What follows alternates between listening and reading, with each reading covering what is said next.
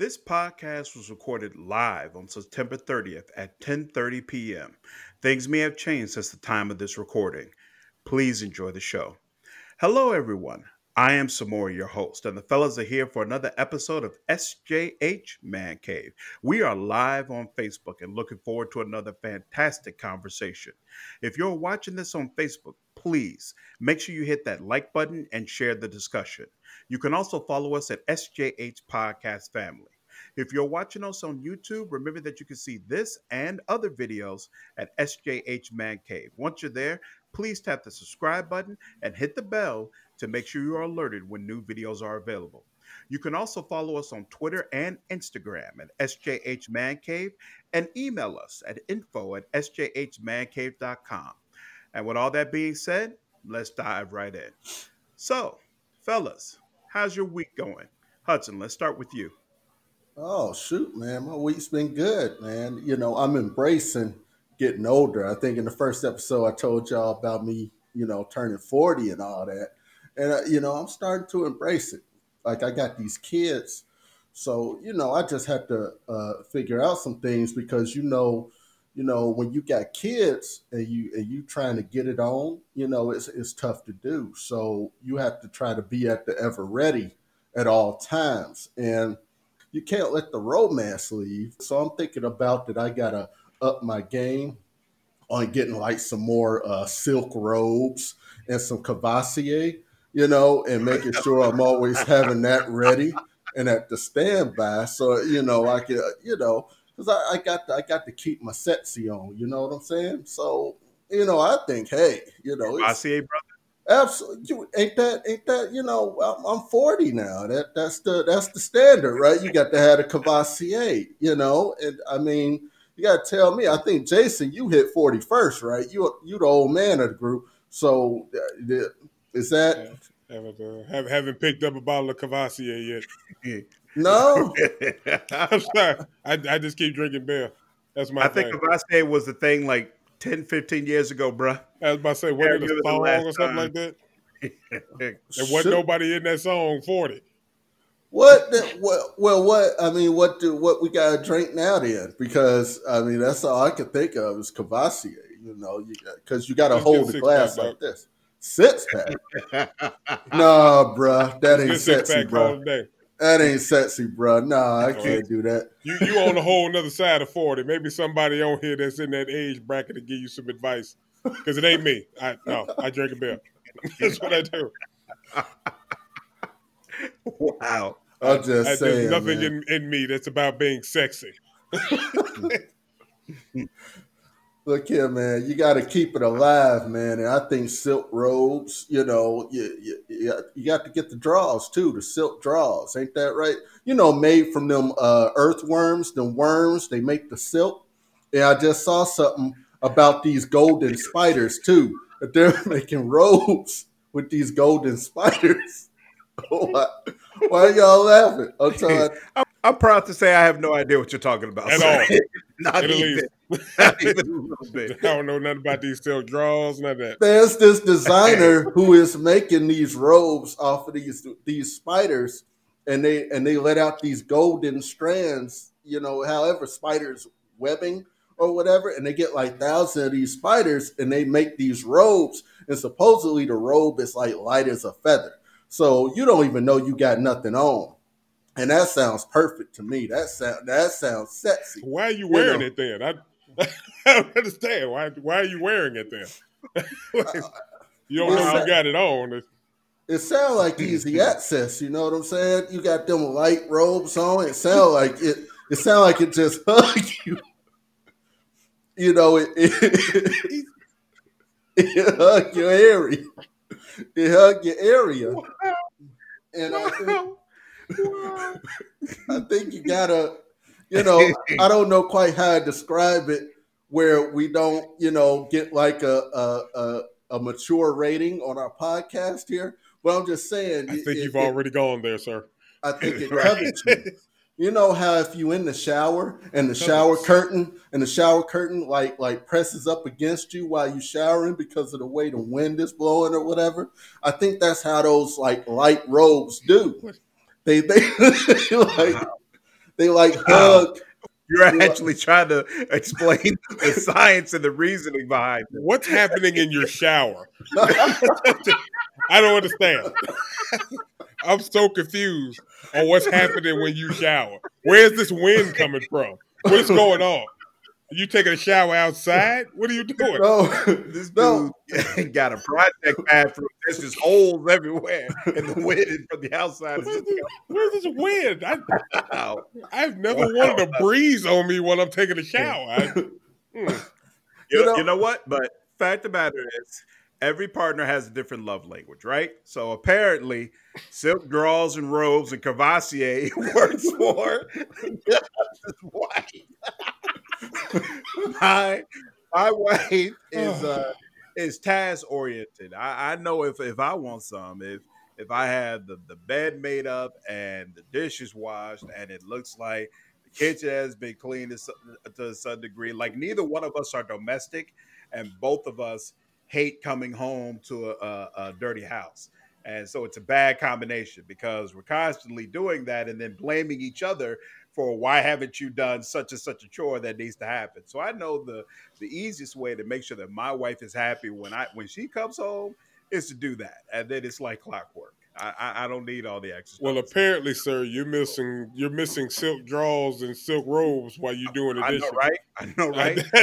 and you and you need that breeze coming in while you're doing the dishes, so your so your robe flat flapping the wind. I guess. uh, easy access. What's what's this access? That oh, yeah, you better ask I wanted to around. ask You that feel me? Why, did, You why did you ask him? Why did you ask him? You got- you, it, it's you. You got to let yourself be free, you know. And sometimes you wear lighter clothing to help with the freeness.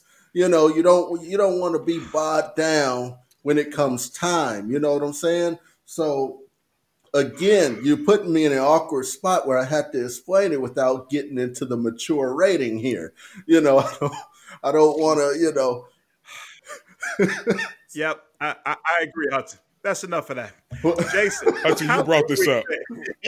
I want you to know that you brought this up. So if it gets explicit, it's your own fault.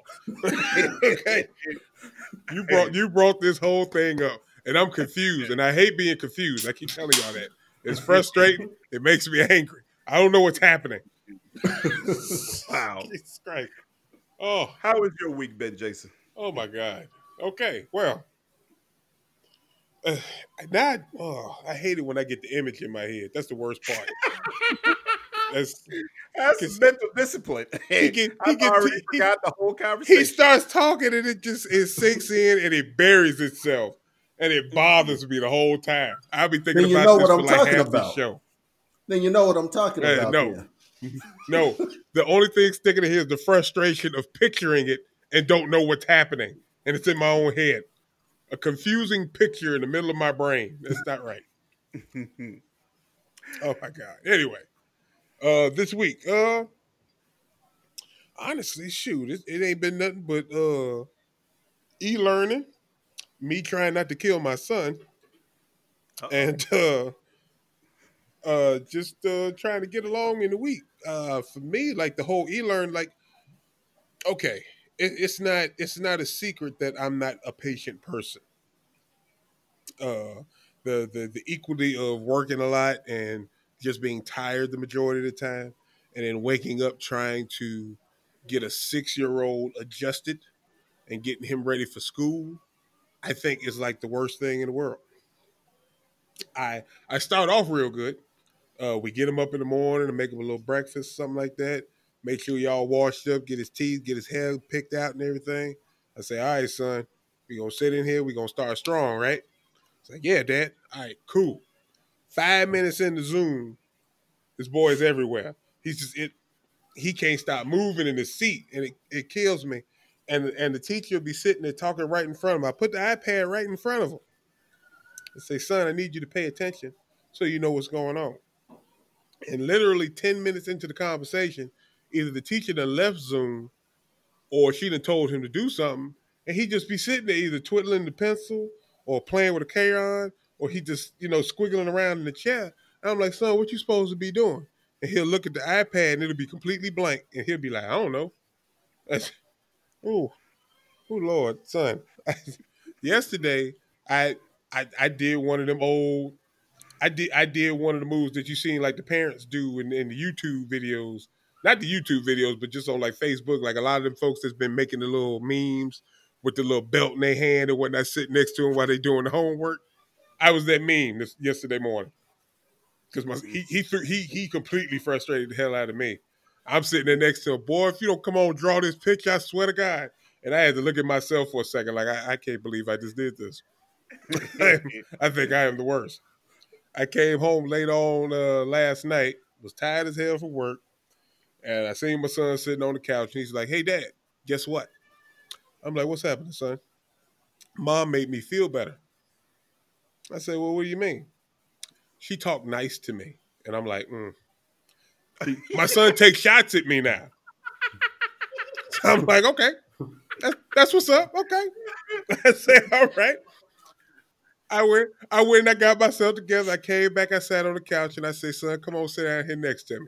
He came, sat on down, looked right at me, like, what's up, Pop? He's like, first of all, I want to apologize. Dad got upset. He got a little frustrated. You have a tendency to make me frustrated. You, you, you frustrate your father. Okay? Now, what we gonna have to do is, is me and you gonna have to make a promise to each other. You gonna have to do better, and I'm gonna have to do better. And like like always, he just kind of shakes his head and agrees because I know it's, it's going to be the same shit probably the next day. But even at that same rate, I realize it's like okay, using frustration and anger to help this boy get educated and whatnot is not to work. So I have to find something in me. I have to be able to turn the upset switch off and turn into the nurturing father. Well, you are the adult. I've, I've repeatedly know. said I'm not that guy. Yeah, I am an adult, but you know, I was raised by who I was raised by. Okay, anytime I was messing around with school and whatnot, he was sitting there waiting with that belt. And I don't, I don't necessarily do things the way my father did. I don't, I don't like, I don't, I don't, I, I think the last time I may have punished my kids with like a whooping years ago. Mm-hmm. And like, I, I feel like if I can't talk to them, I if I if I get to the point where I feel like I got to grab something, I got to go hit them with it, and whatnot, I feel like I'm failing. So I've, I've made a conscious decision to at least get away from that, but I still put a lot of bass in my voice, and I still I I curse and I yell. My kids know me. My my wife know me. They know what I'm about. So they know when I get to cursing, I, I get serious. And there's the potential of something possibly going to happen, even though I'm pretty much a honey punk when it comes to my kids. But uh, yeah, this yesterday was a tripped out part. We sat down, we talked, and he gave me this big old stupid hug and whatnot. Like, Dad, I'm gonna do better. I'm like, okay, I, I expect you to, and I expect you to do better for yourself. We're gonna see how long that lasts. He did all right today before I went to work. I don't know what happened after I left. Everything probably went off the rails, but my wife is real good at you know turning him into a mama's boy, so she might actually have some control you know, I'm I'm I'm I'm laughing at the fact that you uh, that you said you started to apologize and then immediately put the blame on him for the apology you was giving. I'm, I'm sorry that you make your daddy so frustrated. You know, I mean, I love that. So I think I think that's that's parenting one on one. But you oh know, it's right really there. all your fault. well, I, I, told him I got to do better too. I, I, I made the play. I made the pledge. I made the promise. I'm gonna do better too, son. I'm not gonna yell at you because I see that frustrates and saddens you to the point where you have to have your mother make you feel better. I mean, he hit me with that jab. He hit me as soon as I walked in the door. That blew me. Oh, my right? oldest do like, that wow. to me all the time. She do that to me all the time. She walk around this house. She be up there like, yeah, I couldn't, I couldn't throw the paper towel in the garbage because Daddy didn't empty that garbage already, and she'll do that. or, or she'll be like, Mommy, I want some water. I told Daddy a long time ago I want some water, and he forgot. He ain't give me no water, and she be telling, "I'll be all over this house." And, I, and sometimes I, I, get her by herself, and I just tell her, you know, I'm gonna get you back for all that. You know, you know, I'm a petty dad. You know that, right? So, yeah, so, yeah. they they should know this by now. They really should. wow, they ain't learned yet, but they That's about awesome. to. Says you better watch what you doing with her little sister and whatnot. You see what he do with them balls, right? you older, them balls gonna get heavier and bigger. You better stop it. Already told her, her because her uh, be killing me. Because her uh, her auntie her auntie's supposed to be teaching her how to play basketball because her auntie was really good at basketball, right? So she was supposed to be mm. teaching her. And I told her already, I am not letting you win. I am going to destroy you on the court. Don't even bring it. Don't even bring a game if you ain't ready. Because I am not going to let you get a shot up. Understand that. And I, and I told her straight away. Now, uh, you know, under she five, so you know, but you know, I still had to let her know that I'm going to dominate well until you know I even no matter how old I get, she is not going to beat me. And I'll let her know that. That's going to be part of the pettiness. You know, you're supposed to be building up her confidence right now at this time. You're supposed to be helping her believe that she can win these games. Think, think of how confident she's going to be if she actually does beat me one day. I mean, it ain't going to happen, but think of how she would be if she actually does beat me.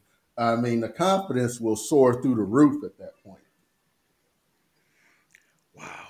Wow. I'm just yeah. wondering what it's going to take in order to do it. Like, what line is she going to have to cross in order to just make this vic- this moral victory happen for herself? She gonna elbow like, this dude in the chest. I was about to say she going to the ground. He going after one of your kneecaps, oh boy. God, I just see it coming. Happen she gonna permanently injure this dude and then score that layup and walk off the court. Step right over him. Excuse me. we finally hobbles home, she'll already be sitting at the table with dinner. like, and that's how you I know surpassed your dad. And that's how you know that I would have built a champion, like I talked about last week. You got to build champions. This dude is mm-hmm. raising a self household. he's like survival of the fittest out hey, here. I'm just glad he's he's willing to use and sacrifice himself and whatnot to build this championship team. He's willing to limp home if, if, that's what it takes. Hey, why not? You are an this awesome father, sir. Kudos on that. Kudos on that. My son will not be spending the night at your home.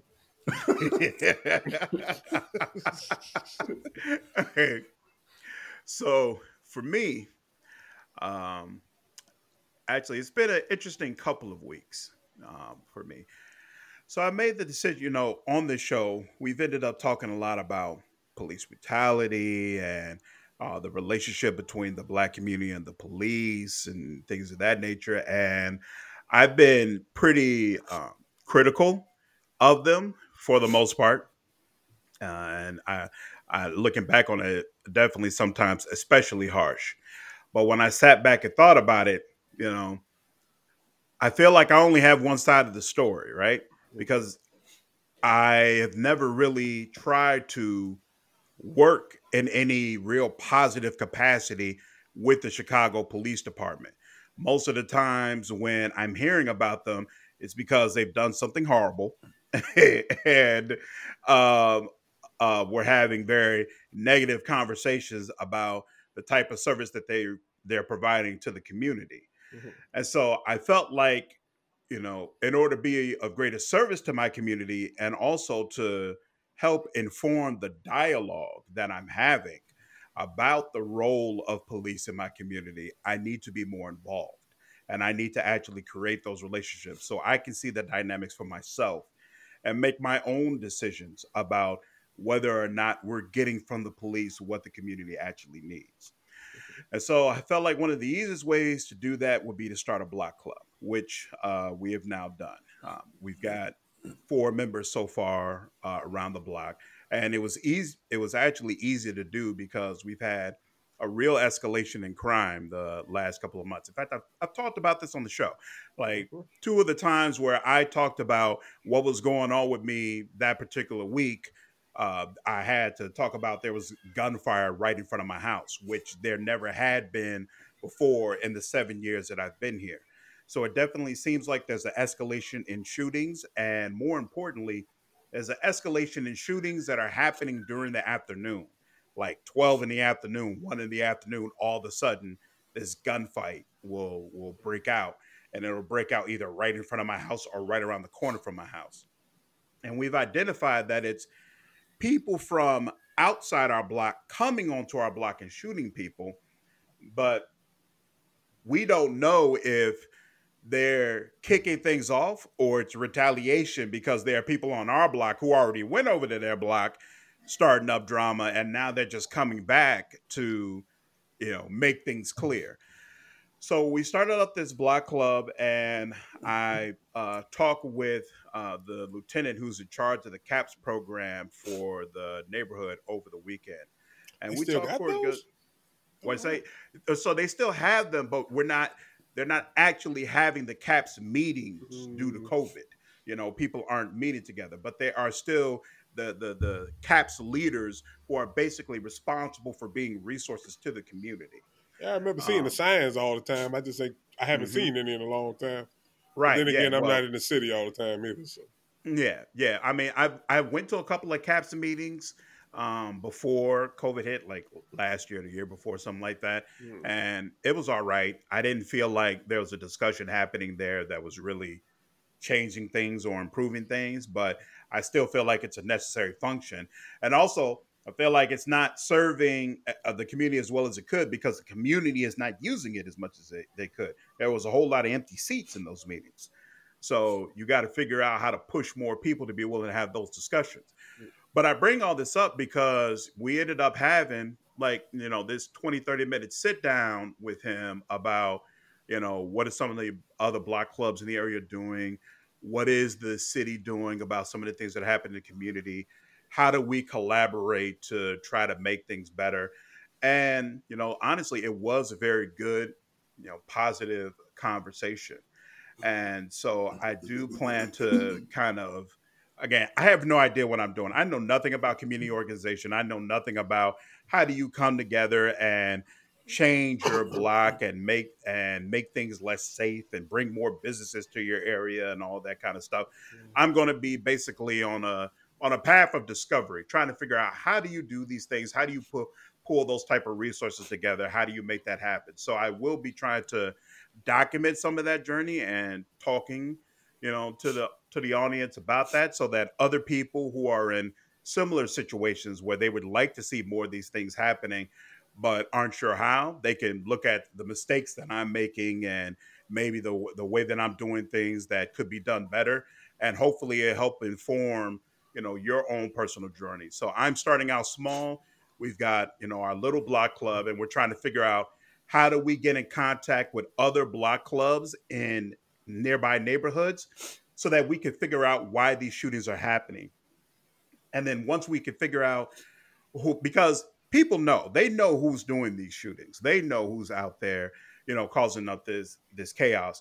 The question becomes, are these the type of kids doing this who you can talk to, or there's a specific role model in the area that can talk to them who can get it to stop? Or are these the type of kids we just need to be locked up? And you know, I'm a firm believer some people just need to be locked up. I am not one of those, hey, the the the criminal justice system has no place. No.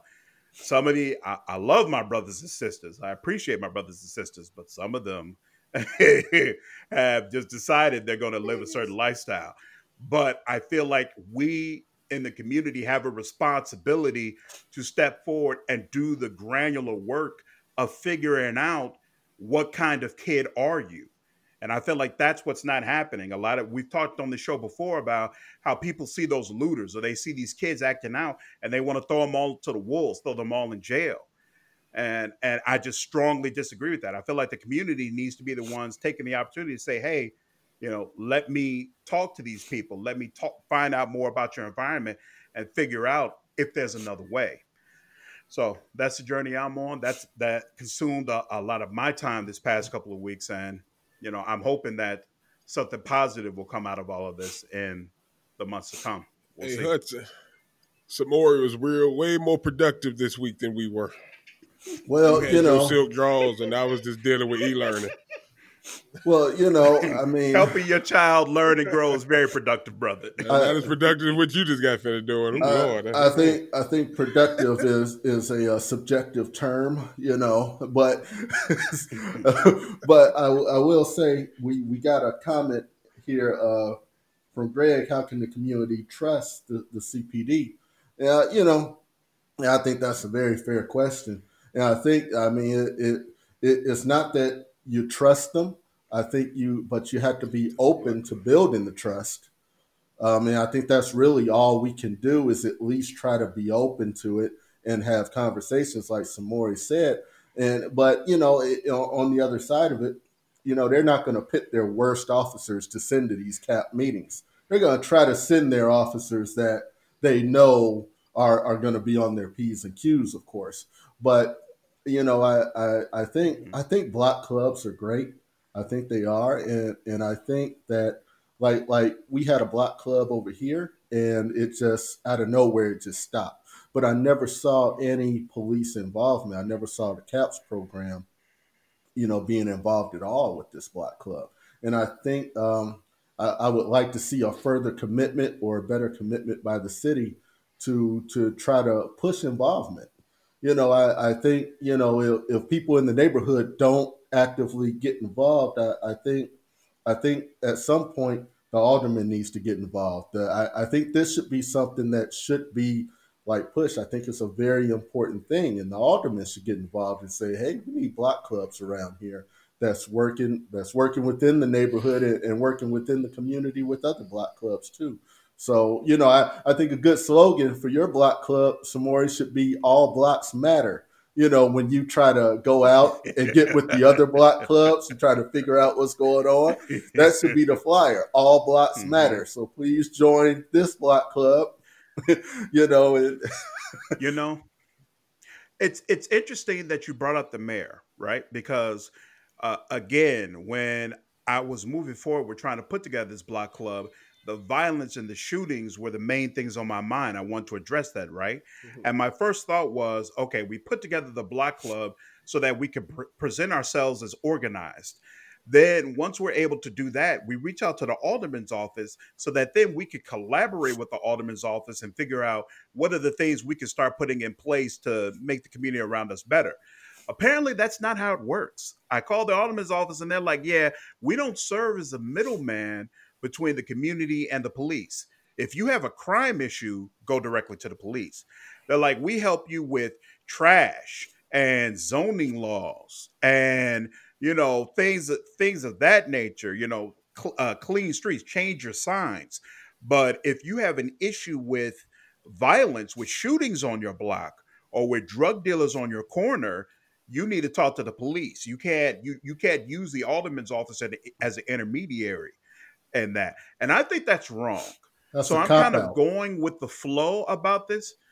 I'm going with the flow for right now because I feel like you need to be in a system a little bit and be able to show that you understand it before you can start asking for change. But the fact of the matter is, I feel like the violence and the crime in our communities has to be, at the very least, top three issues on everybody's mind in the damn city. So how can you say as as my alderman, as the representative who is supposed to be there for me on a granular level, that you basically step back when it comes to crime? It doesn't really make any sense to me.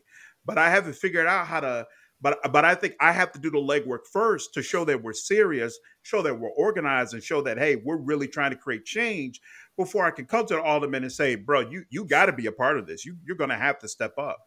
And to go back to what Greg was saying about the relationship with the police, you know, we've talked on this show before about when are the good cops going to step up? When are more of the good cops going to uh, uh, stand up and say enough is enough and start calling out these bad apples that are supposedly in the force? I feel like part of the problem is they don't feel like um, there's a there's enough balance on the other side. I feel like a lot of times when they look at Black Lives Matter and the protesters and a lot of these groups that are fighting for change, they don't see good cops. they don't see that, hey, it, it, for most people, join the force to try to protect and help folks. And so I feel like it's going to be difficult to try to get more police that are willing to step out and take that type of stand if they feel like essentially they're destroying their careers, nobody is going to support them amongst protesters or the police. and it's all just a wash. So I feel like there's a whole lot of energy and effort regarding protesting and Black Lives Matter and holding police accountable. We need more people to get involved with okay, we're going to have police. We need police for safe communities. And we've got to figure out who are the ones that actually are want to do the work so we can start holding them up and get rid of these people who are using the badge as a cover to run around abusing folks. Well, if, I, I, don't see don't, another way around that. If you don't call out the bad apples, then you are one. I mean, that, that's just it. If, if you can't say you're a good cop and you watch you watch questionable activity happen all around you and you don't call it out, you're not a good cop. And and you know, it's easy for the department to fire one cop who's going to blow the whistle, right? It's harder if five cops blow the whistle. It's harder if 10 cops blow the whistle, 20, 50, 100. So if they would stop being scared, mm-hmm. each of them individually, and realize that there's other cops who could come in and call this out too, then then you wouldn't have to worry about that this gang of cops is going to retaliate against you because they'd have to retaliate against a hundred others. So you know, if you don't call it out, you're a bad cop. Period. Period. And that and that's just that just has to be the stance. So I, I don't I don't buy that. I don't buy that, you know, there's 90% good cops when when most of them are watching it happen and do nothing. on the one hand, I do agree with you, right? That if you see someone doing something a horrible and shameful that's having a negative impact on other people and you don't say anything to some degree definitely that reflects upon you and that reflects on your own personal character but at the same time i recognize that we've had multiple instances of the, at this point of police officers coming forward and providing information about other cops who have done wrongdoing who have basically disrespected the badge. Those police officers almost always lose their job. And when they lose their job, the general public, the city, doesn't rise up and protect them, doesn't rise up and say, no, no, no, you were trying to ensure that we have police officers doing what they're supposed to do. We're going to ensure that you keep your career. You're basically done. And so I, I I guess I say that to say I see the problem with both sides. Yes, there aren't there are a bunch of police who consider themselves good cops who are not saying anything. But I also understand we have a general public and a media and a a, a, a government that is upholding this system that allows these police officers to be able to operate and makes people not want to say anything because they feel like their lives are going to be destroyed. So, yes, there's a responsibility for them to say something, but there's also a responsibility on our side to highlight these issues more and see to it that the police who do step out and say something are protected, which has not been the case historically in Chicago. And that's why I say cops got to get together and say it's harder when it's five, it's harder when it's 10, it's harder when it's 50, it's harder when it's 100. You know, let five of them walk into that office and say, hey, so and so is doing wrong, as opposed to just one. Let them get together with their peers and go, mm-hmm. sometimes you got to help yourself. Sometimes you do. You know, and, and you're right, Samori. We do have to hold up the good cops and hold them up on a pedestal. But there's a lot of times where we don't hear about it. There's a, there's so many times where we might hear right. about one, two, maybe because they want to keep that covered up. That part they want to keep covered up. You know, so so they have to learn how to help themselves. And it's a lot harder when you got to explain to me why you fired ten officers. It's a lot harder when you got to try to do that. And it's a lot, and it's a lot harder when certain neighborhoods are are are seeing higher crime because you decide to hire, decide to fire fifty whistleblowers, right? So you know it's harder right. for. It, it, it's again, people got to come together, just like the FOP came together and said they're going to make a stand, right? These good cops, these good cops, mm-hmm. got to come together and take their stand and say, no, no, we're not going to let this happen because ultimately it's hard on them when the when the general public doesn't have trust in the police. It's hard on them. They're the ones that's going to get the brunt of it.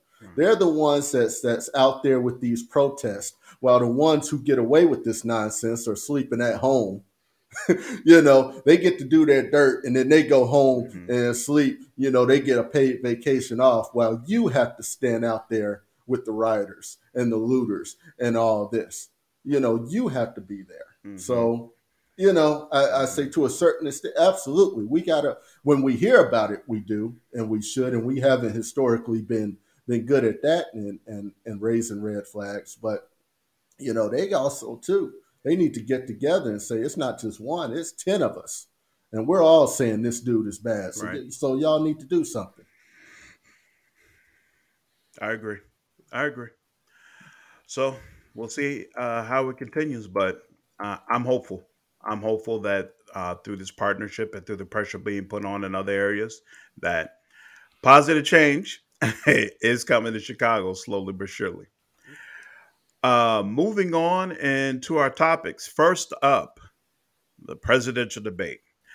Um, it seems like at this point, most people agree that the debate was an absolute shit show. From the media to political pundits to actual politicians to people I'm just talking to uh, around on the street. It doesn't seem like anybody actually believes that it was a good use of their time to have to witness uh, what occurred. There's a bunch of different reasons for that. Poorly moderated, very li- little meaningful information shared, and in many ways, the decorum was a mockery of the office. I do want to say, from a moderation level, I don't know how you moderate somebody like Trump, especially when he's approaching the debate in the way that he did. So I, I see a lot of people And when he Blaming like Wallace? you. Uh, exactly. I see a lot of people blaming Wallace, but I'm like, you know, who has been successful in stopping Trump from doing something he wants to do on TV at this point? I mean, in his entire history, before he became president. So I, I don't think the criticism is really warranted. It just is what it is, and we need to get to November 3rd. So my first question is, uh, what were the strongest? Uh, I'm sorry, no. My first question is, did you all actually watch the debate? And I'll start with you, Hudson. Oh yeah, I watched it. Yeah, I, I got a chance to watch actually most of it. I mean, there were some parts that that I couldn't see. I was going back and forth between the kitchen, uh, uh, cleaning up after dinner and things like that. But I got to see most of it, and I, I was thoroughly entertained. hmm Wow. What about uh? What about you, uh, Jason? I got to watch maybe about 15 minutes of the beginning of it. Uh, after a while, like I tried to keep going, but it was it was annoying. Like Jesus Christ, it's like it was like two. It was like watching two raccoons fight over a Twinkie or some shit. I don't know what the hell was going on. Like at one like at one point, like it sounded like they were trying to make points on certain things, but I guess like I guess like any other debate is basically about just taking digs at one one another, and it was just real heavy in this one. Where it's just big. You ain't shit. Well, you ain't shit. Mhm. We get it. We get y'all ain't shit. But the whole point is y'all to try to convince other people and whatnot that maybe y'all ain't that much shit, and you get my vote. Because like just about the majority from what I saw, anytime Joe Biden really tried to come in and try and make some points, Trump knew to go in and just start jabbing, and it it completely threw Biden off. Like eh, the whole time, all you saw him doing was kind of mumbling and blinking and shit the majority of the time, trying to make it through some of his topics without going back in and trying to bash him, which I think is what kind of ruined his whole thing in the grand scheme. If he could have just stayed on topic, he would have been fine. But from what I can tell, like obviously Trump was bothering him. Two, I don't know how coherent he really was. And in just a little 15 minutes of just watching Biden, Who Biden? yeah, like Uh. he kind of seemed, I don't know, like whatever that was holding him together was just slowly but surely like leaving him. Hmm. So in it, like you, you get a lot of like, for what like I, I hadn't listened or I haven't like I've heard and I've read a lot about how they think like his mental deficiencies and everything else like that. I felt like a little bit of it showed Hmm. in just a little 15, 20 minutes of that I watched. So it, it was a shit show regardless, and I don't think there was anything that was going to come of it other than to watch these two old motherfuckers talk shit about each other, quite honestly. Yeah. Uh, for me, I, I, I definitely wasn't um, impressed by it. I I didn't watch the whole thing front to back. I never do. I can never just sit through these debates. Mm-hmm. Um, but I always I like to read about them. I like to read the analysis and the different talking points and try to and find out also, you know, what's factual about what they said and what are some of the things where they kind of added an extra little, little bit of sauce on it, things of that nature. Um, it, it was just it was just bad. I just don't think that it really helped either candidate all that much. I I do agree a little bit that um I, I no, it's not a little bit. I definitely agree that it wasn't a strong performance from Biden but it wasn't a strong performance from Trump either. So I don't feel like it hurt him Mm. at all. I don't feel like anybody who's going to vote for Biden before is looking at that debate and saying, mm, I don't know if I could vote for that guy. Because frankly, I don't see how, if you're even a little bit saying Trump did anything for you that made you feel confident he's the one you really want to lead the free world. So it just is what it is. Um, but I, I, I do, I am wondering um, from you all's perspective, what was the strongest moment during the debate uh, for both of them? Hudson? Well, I mean, I think during a debate, your I think one of your main goals is to is to strengthen your base, and I, I think for Trump, you know, I, I think he really pretty much got to do that uh, without any real pushback from Biden. Um, you know, uh, Trump, you know, from the moment it started, he was just interrupting, interrupting, interrupting, which his base loves. Um, he got he he uh, also, and I think a, a really uh, a big win for him that I think was was uh, has kind of was kind of overlooked is that he got to explain away his taxes in less than five minutes. Less than five minutes, he explained it away, mm-hmm. and and I I think for and I think for I know it's hard to believe that people are still on the fence about who to vote for. But I, I think for those, but they, they do exist. And I think for those who are on the fence, I think Trump successfully explained it away in a way that people could understand, in a way that if they decide not to vote for Trump, it won't be because of his taxes. So I think he explained that away sure really won't. good. And but uh, you know, on the other side of it, I I kind of applaud Biden for not attacking his taxes and, and, Democrats in general, because I think Trump left that out as low hanging fruit, as he often does. Here, come after my taxes, come after my taxes. It's been kind of a running joke since 2016. Come after them, and I don't think there's really anything there, because I, you know, when they vet these candidates, yeah, he didn't leave his taxes out for for uh, for for a legal proceeding, but I guarantee you they vetted him. I guarantee they did that before he took office and there was nothing there. It's like Obama's birth certificate. You know, they talk about, well, we got to see his birth certificate. Trust me, the government saw the birth certificate for Obama. They know he's a citizen. He would not be president if it wasn't the case. So again, it was low hanging fruit that they left out there, hoping the Democrats would bite, and they didn't.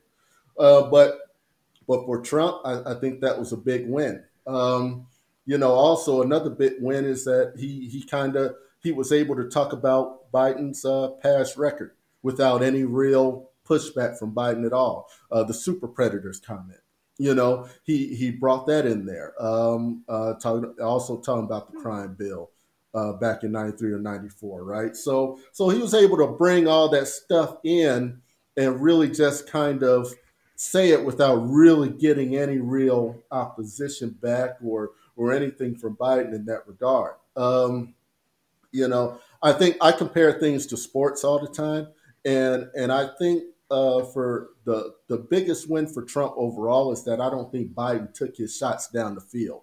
Like if you compare him to quarterbacks, Biden is kind of like Kyle Orton that we talk about all the time. Kyle Orton's not going to bomb it down the field. He's trying to get these passes underneath, these five yard passes, trying to, you know, um, Trump is the guy who's going to try to air that ball out. I mean, Trump tries to do that all the time. So, you know, I, I think Trump, you know, he he helped around his base, and I think that's what he wanted to do, and I think that's what he did without any real opposition. Um, you know, but on the other hand, the biggest flub of the night for him uh, was the uh, supremacist remark. I mean, he clearly did not he did not condemn white supremacists. He clearly did not do that. As a matter of fact, he told them to stand by. You know, so you know he he clearly took a took a stance and and realizing that radical right wing racist groups like that is a part of his main base. He decided he did not want to tip them off in front of America, and then he said what he said. Uh, so, I mean, for me, you know, that helped to solidify hey, you know, it, it, a vote for Trump is a vote for racism. It is. Um, for Biden, I think Biden, he looked into the camera a lot, which was a, a, a good thing. Um, he decided to try to focus more and talk more to America, which I think was a was a was a great thing. Um, you know, take it away from Trump and just talk to the the average person out there. And and I, I think that's what Trump tried to do in 2016. I think Biden's trying to do it now in these debates where he's asking America, how do you feel your life has been? And I think that's a that's a good way to try to approach it.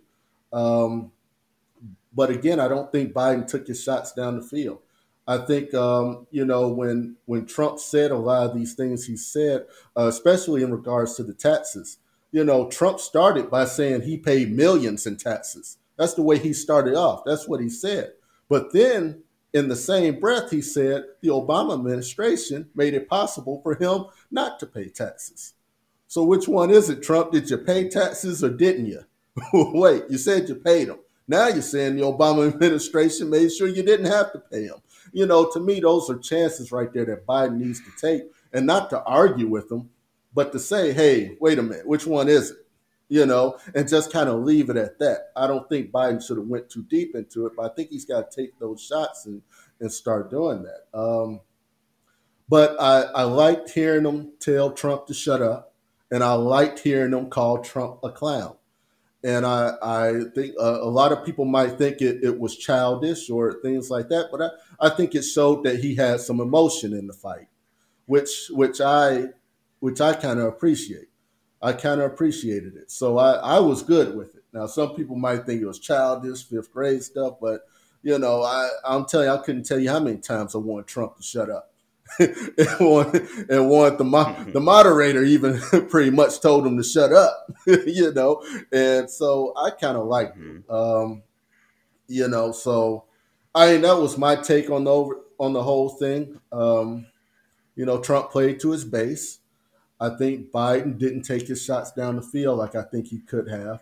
But on the other hand, just like Jason said, I think Trump, with Trump coming out swinging, interrupting, I think he did throw Biden off his game, and it was clear Biden was was stuttering. Uh, he does that, but you know, I, I, saw him do it, especially in the first uh, first moments of the debate, and I think it did kind of throw his game off a little bit. That's my thoughts on it. So I, I I definitely agree with some of your points. I definitely believe that uh, "Would You Shut Up, Man" was the strongest moment of the debate, and that it showed some emotion on Biden's part, and it showed some fight back. I I don't feel like the clown uh, comment was a strong moment for Biden, only because it was almost like he tried to walk it back as soon as he said it. You know, he kind of held up his hands like, you know, you know, I'm I, am i am saying, and I'm like, bro, you meant to say it so either, you know, it's like what Jason said, stop apologizing. Like either you meant to say it, you feel like it's a clown and you're going to own it, or you don't want to have to say it and you feel like it would be unpresidential to make that comment and you're not you're not going to say it. But don't say it and then pretend like, well, you know, I kind of didn't mean to say that. That that whole uh, thing was weird to me. Um, I, I definitely agree with you that Trump came off strong regarding his taxes, which was a huge surprise to me because I felt like with the New York Times coming out and then Biden and Kamala releasing their own tax returns, that they were trying to set it up so that they can hammer him on this issue during the debate. And that absolutely did not happen. But I think part, but the unfortunate thing is, I think part of the reason it didn't happen is that they can't. They they don't have they don't have the moral high ground on that issue to be able to hammer him about it. Because if they basically try to say, well, you cheated the country out of taxes, you only paid $750, you're a millionaire, you should have paid more. All he has to do is say, well, all I did was use the rules and the laws that Biden has been protecting for 20 years. If he has such an issue with it and feels like people should be able to do to do this, why exactly does he keep voting for these tax laws? So I don't think they have any room to really be able to hammer on those issues the way they probably should, and it's unfortunate.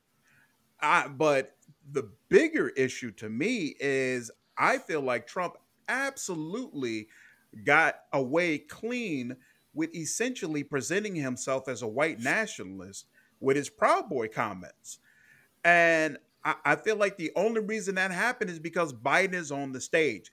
Any other major presidential candidate, whether it be Kamala Harris, I don't care who you name, Cory Booker, whatever. If that moment had happened to them in front of them, they would have hammered him. They would have been like, Did you all see what just happened? This man is basically presenting himself as the leader of a white nationalist group. A vote for Trump is clearly clearly a vote for racism. Biden didn't do any of that. All he did was Trump made the comments, Biden smiled, and then they moved on.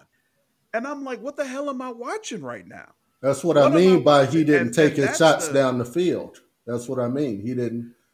Right. Yeah. Right. Mm-hmm. But but you also mentioned something about like you felt like it was it was good for him not to go after the low hanging fruit.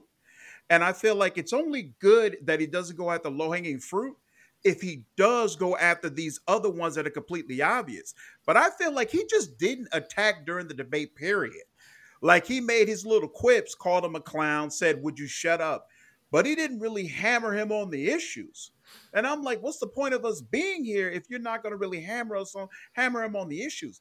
Like I agree, he's strong in those moments when he's directly talking to the camera and basically trying to make his case to the American people. But it's almost like he wants to say, let's just ignore everything that Trump's doing, what's going on. It's just me and you. Come vote for me. And I'm like, no, this is a debate, dude. And we've had four years of this clown being able to run around, do whatever he wants. This is your time to show the contrast. This is your time to say, this is what this guy's been doing for four years. Here's what I would do for the next four years. And it's like we didn't get that. It's like we didn't get that. And it was, to me, it was very, very frustrating to watch. But the the the good thing about that debate for all those people who don't like Trump is to me, Trump looks extremely weak in this debate.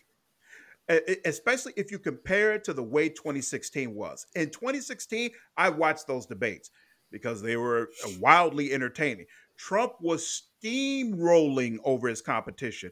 It was 15 other Republicans on that stage, and he was clobbering them every single debate. And every single debate came out with a different way that he had absolutely just undressed one of these Republicans on a national stage, whether it was the way he completely tore apart Jeb Bush or the, the things he was doing to Ted Cruz. Like the story always was Trump has run over one of these candidates once again.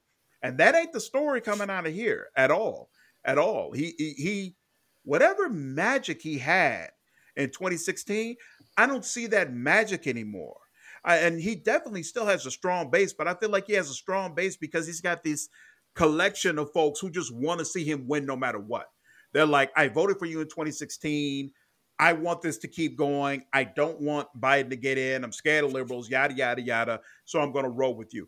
But it's not because of what he's doing on the screen.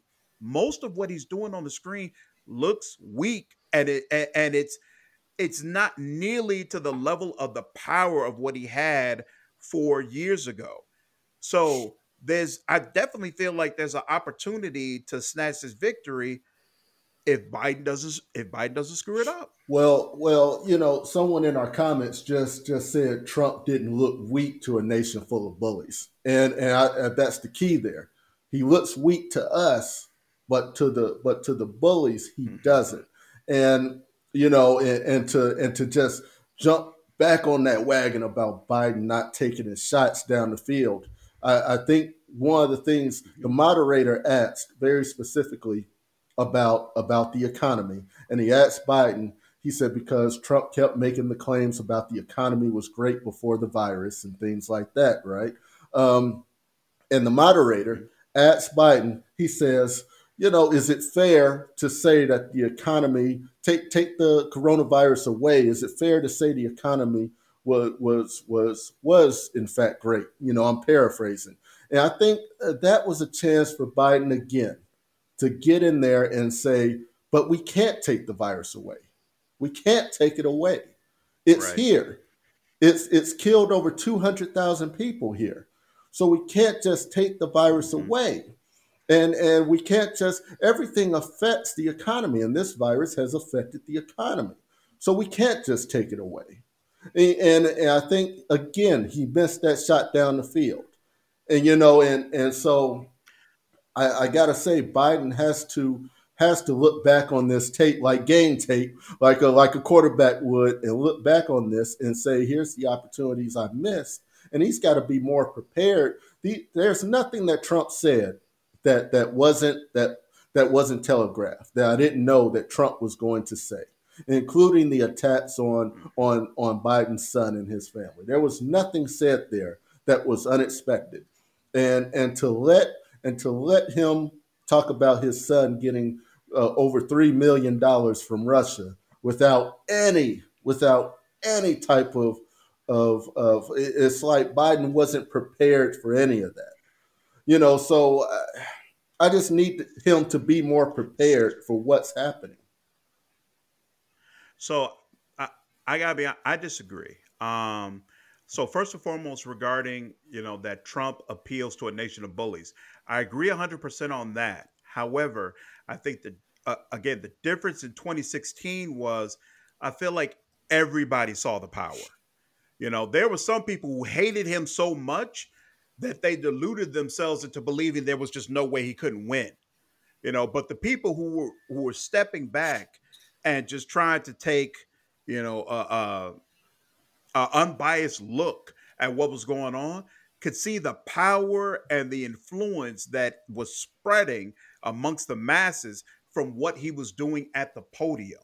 You know, what no matter what your your your personal uh, character was. Whereas now, I think he only appeals to that to the brute you know, the bully who feels like, yeah, he got up there and he talked over everyone and nobody pushed him around. And that's what I want to see in my president, yada, yada, yada. Yeah, he definitely appeals to those type of people still. Everybody else, though, is looking at this like there's nothing there. There's no there there. You know, and, and it wasn't that way in um in 2016. And but when I when you talk about that Biden has to be more prepared, and that he has to, you know, look at the film and see where he messed up. Again, going back to what you said, everything Trump said was telegraphed. Everything Trump said, Biden knew was going to come up. So, from my perspective, there's two reasons why Biden didn't really attack him the way that we wanted him to.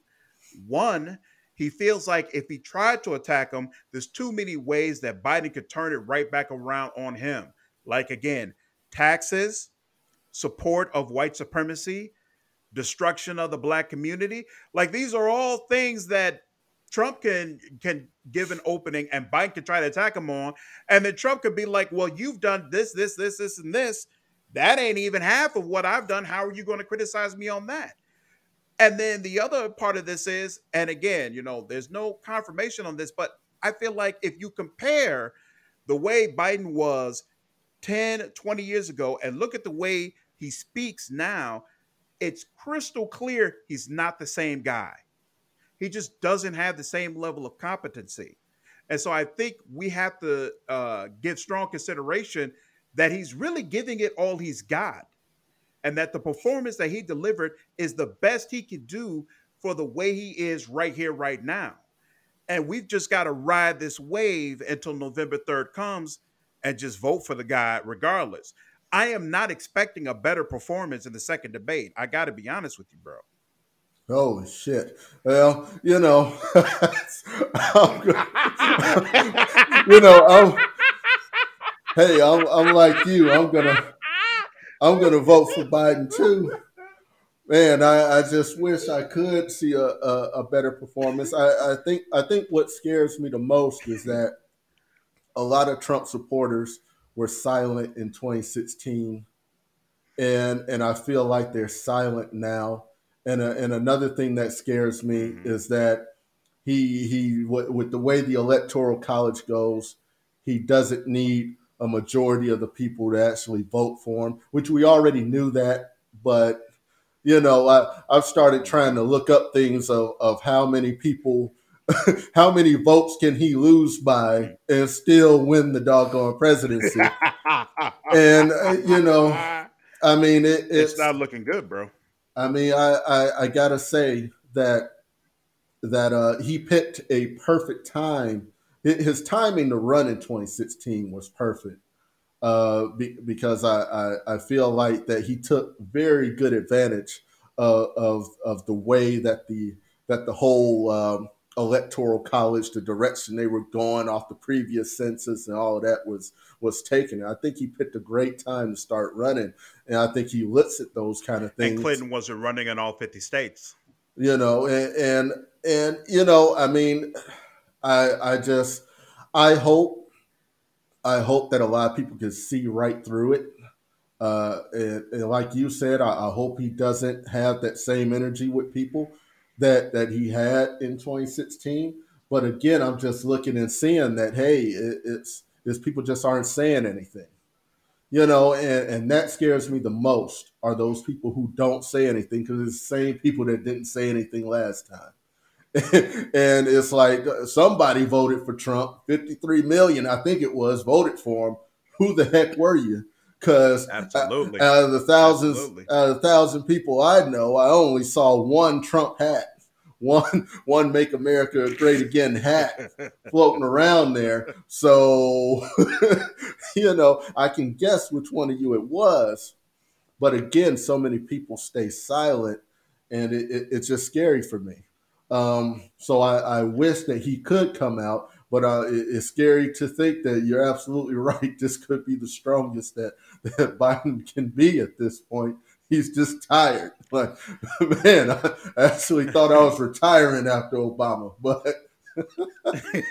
this was my retirement. You know plan. what? So, so since we're on this sub- subject of, you know, how many votes does Biden actually need to win? and what kind of coalition is Trump gathering together to get people to vote for him? Let's actually move on to our next subject, which is the platinum plan that Trump proposed um, earlier this platinum. week. So, so as part of this platinum plan initiative, it includes a 500 billion dollar investment into black communities. Trump also announced he would make Juneteenth a federal holiday and designate the KKK as a terrorist organization as uh, part of this initiative. So, my first question, and actually, I, am going to start with you, Jason. Does uh, this plan and the things within it soften your stance towards Trump at all? No, because why didn't you just do that in the beginning? why is this a plan and whatnot to get reelected? Now all of a sudden and whatnot you want to invest all this money into black people, and you could you couldn't even tell us that you was gonna denounce the Proud Boys and shit on national TV, but all of a sudden you're gonna make the KKK uh, a terrorist organization, but the only way you're gonna do it is if we reelect you. That's that's that's the deal. We y'all ain't getting none of this shit unless I'm president and you and you give it to me, I get that to you. It's like, nah, dog. It it sounds more like a I don't know. It sounds more like a, a sucker's bet. One of them ones is, hey, if I get this to you, I'll get this to you. And it, uh, if you if you can't guarantee none of that stuff, and if you can't give it to us in writing, or if you can't drop a billion or whatnot right now, at least if we can't see it, then I, I don't expect you to I don't expect to give my vote to you. At the end of the day, I just no, it sounds good. Sounds real good on paper. when I read it, it's like, ooh, he gonna get some money to schools. We gonna he gonna get some millions of dollars. Proud boys, all this stuff. Okay, yeah, it sounds real good on paper. Mm-hmm. But uh, I'm not signing on the dotted line. I don't know about nobody else. Hudson, how do you feel? Uh, it's table scraps. So, so first off, he announced it in Georgia, where supposedly he's in trouble. Um, Georgia, typically a red state, he's he's in trouble of losing that state, so he announces it there to try to get really uh, garner. Yeah, I didn't know that. From what I heard, that that's why he made the announcement there to try to garner more support in Georgia.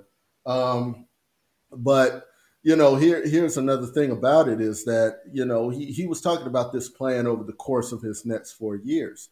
Well, okay, when we talk about five uh, five hundred billion, you know, uh, close to twenty trillion dollars passes through America's hands each year, right?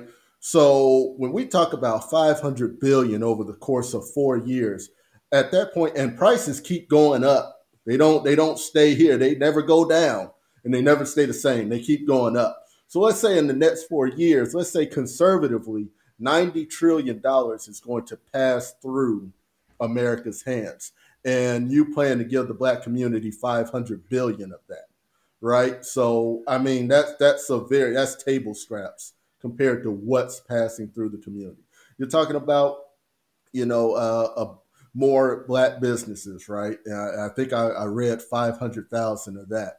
Uh, I read 3 million more jobs. You know, let, let's be clear. Let's, let's ask ourselves how many, how many businesses, black businesses, have we lost during this pandemic? How many jobs did black people lose during this pandemic? Right? And I can guarantee you those numbers are the same, if not more right? What he's calling a platinum plan, I'm calling COVID relief. That's really what it is. But instead, he's talking about doing it over the course of four years, right? So, you know, let's be clear. So, can Trump do this? Absolutely, he can. Will he do it? On paper, he will probably say that he did. But let me tell you, he's not going to mm-hmm. invest any more money into the black community than is already there. He's just going to take credit for probably the current 500 some odd billion that's probably available in grants anyway, right now.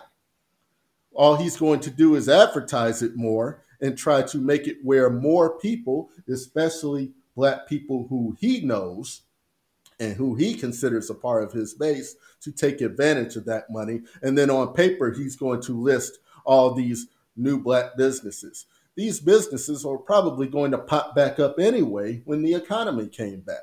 So he's just looking to take credit for something that is going to happen anyway. That's all this is. 500 billion sounds like a great amount. It sounds like a monstrous amount, especially to people who don't make a billion dollars. But I'm telling you right now, $20 trillion will pass through America's hands this year, even in the middle of a pandemic. Okay, so so this is not this is not the great savior of, of black people he's going to try to make this platinum plan out to be. Um, it, it's really like I said, it's table scraps. So no, I don't. It doesn't soften my stance. I don't think it's anything that's not going to happen anyway. He's just going to take credit for it, just like the economy that Obama, that the Obama administration created. He's continuing to take credit for that booming economy. You know, so no, it, it doesn't soften my stance so, at all. So I agree that it is scraps. And I definitely agree that it doesn't soften my stance towards Trump at all. There's no possibility whatsoever of me voting for him now. Didn't vote for him in 2016. Always felt like this dude was a clown. But I do believe this this situation is deeply problematic in ways that a lot of people who support Biden are not acknowledging. Yes, it is table scraps. It's still more than what Biden has promised to the black community. And what I've seen a lot of black surrogates for Biden do is basically clown anybody who dares to suggest that black people should be demanding something in exchange for their vote to Biden, whether it be Puff Daddy or Ice Cube or really any public black figure. Anytime someone comes out, puts their face in front of the camera and says, hey, we shouldn't just be running and voting for Biden. Biden has a responsibility to explain clearly in detail what is he going to do for the black community once the black community puts him in office. These people are ridiculed and these people are either uh, painted as not serious or they're painted as people who really want Trump to win, and that's the reason, only reason that they're asking for this. I don't understand that. I don't understand that. And what and the comment Trotter just made in the chat is that when Trump put out this plan, he was trying to reach the black people who don't vote. not the black people who were planning to vote for Biden. He's not trying to get them to switch. He's trying to reach that large group of black folks who don't vote because what has Jason said time and time again? Nothing's going to change. They're not going to do anything for us. Nothing's going to happen for us. So what is the point? Well, it might be table scraps, might be a bunch of nonsense. But Trump put out in full detail and said, hey, here's what I would do for you if you gave me the opportunity to represent you. And I don't see where Biden is providing that contrasting vision saying, hey, here are the things that would happen for the black community if I became president.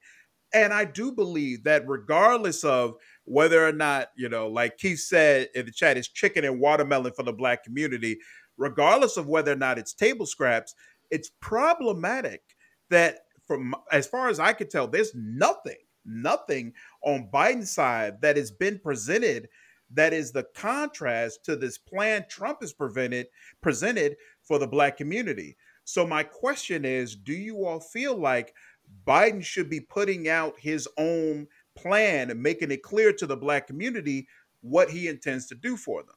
And Jason, I can see you frowning. It seems like you don't really agree. oh, I just like just thinking about it. Like I, as a person who doesn't vote, uh, mm-hmm. I don't take it. I I say I, I, take it as any other politician or any other reason. The same reasons I don't vote. I don't believe you. You know what I mean? Mm-hmm. The fact that you're coming out here and you telling me something as opposed to somebody not telling me they plan, I kind of kind of shoot towards the dude who ain't saying nothing. Because at least in my eyes and looking at it from Biden's uh, perspective, it, it's more along the lines of him just treating everybody the same across the board even though there's situations and there's systematic problems that are happening in the black community, he's kind of pushing it as, hey, I'm here to rescue America, not just black people. You know what I mean? And and then Trump fucking around and coming out and saying, Well, I got a plan for black people.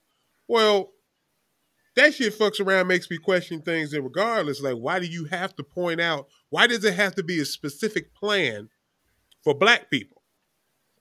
at mm-hmm. the end of the day. And if you're trying to come and you, you're trying to get my vote off of that, like I'm I'm more suspicious of you having to come up with this plan that you could have obviously been implemented since you've been in office for the last four years. But now all of a sudden, I mean, he was trying to get the black vote in 2016. So why didn't he have his platinum plan then? Was he mm-hmm. he didn't seem really worried about getting black folks then? So what reason is he trying to really get us now? I thought what you had and your base was enough to get you by. It's just like you said, it's like how many votes does he need to lose by in, in order for the electoral college and whatnot to kick in and make him president anyway? So why mm-hmm. all of a sudden are you interested in in in in in uplifting the black community? Why are you so interested in the black vote? And if if you're and if what's being said is that he's trying to get those vote those guys who don't vote then I I don't know. I me being a person that don't vote, I I I'm not silly enough to just be like, ooh, he he talking about giving us some money. That's I don't I don't think that's smart. Quite honestly, the more he talks about it, it makes me feel like he up to some shit.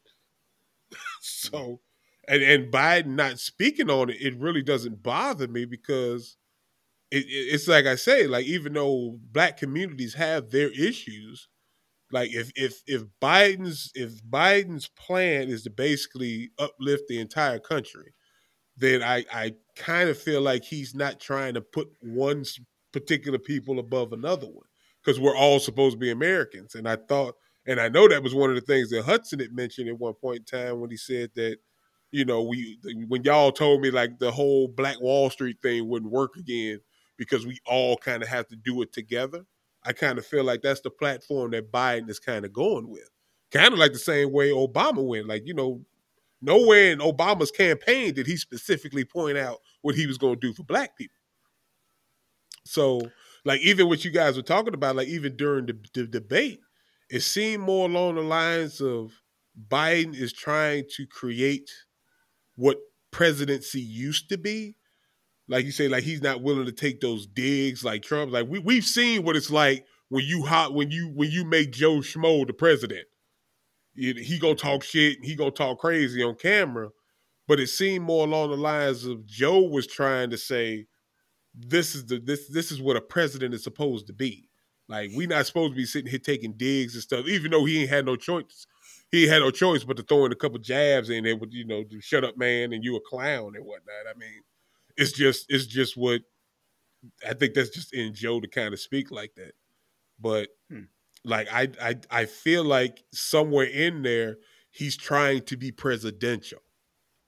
Like like this is what the president used to be. This was this was the bar. And this is where he's brought the bar. You know what I mean? So like I know I know like like when you say some more like you you kind of want to see him kind of fire back and stuff like that. I think maybe he's trying to establish what what a president should be because he's he's from that old guard. At the end of the day, like he's even though he's kind of a rough talking guy, he he's no Trump. Mm-hmm. You know what Absolutely I mean? And he, he's really like I feel like he's trying to establish like, hey, you remember what a president used to look like? Definitely ain't this orange head motherfucker over here. Shit, y'all like like he might be reaching out to that base because he he got people that love to talk shit, but at the end of like it, it seems like it's he's trying to remind us that the president is, is is presidential. There's a professionalism to being the president, and that's what he wants to be. So that makes sense. You know what I mean? Yeah. How, so how do you feel? Uh, I mean, you know, I, I think that. Uh, I mean, honestly, I I feel Ice Cube when when he talks about you know, but basically what he's saying, I just think it's the wrong time to really push that message hard, and that message is getting pushed very hard uh, this time. I, I say that message needed to be before before all of this. I think it's the wrong time, but you know, if, if you guarantee your vote to one party, then that party doesn't have to listen to you, and the other party doesn't have to listen to you either because uh, you know I know I'm not getting your vote, so why why should I care? Why should I care about you or what you're doing? So that is the dangerous part of guaranteeing your vote. Um, so I'm sorry. So question question though. So what time do you feel like would be better? Because to me, it seems like you would wait until there was one specific candidate and then say, okay, you you need to prove that you're willing to fight for us. What do you feel like is the better time to have this kind of discussion? when when Trump ain't ain't a part of the equation. Uh, I, I, think at this point we just got to get Trump out. I mean, I'm, I am totally on that bandwagon that Trump needs to go. Um, I, I, saw a post. I, I, think it was your wife, as a matter of fact. I think she put up there. I, I, wouldn't care if Trump was a Democrat; he'd have to go. And I totally feel that. If Trump was a mm-hmm. Democrat, this dude mm-hmm. has got to go. Um, you know, the the divisiveness that he's brought to this country He's just got to get out of here.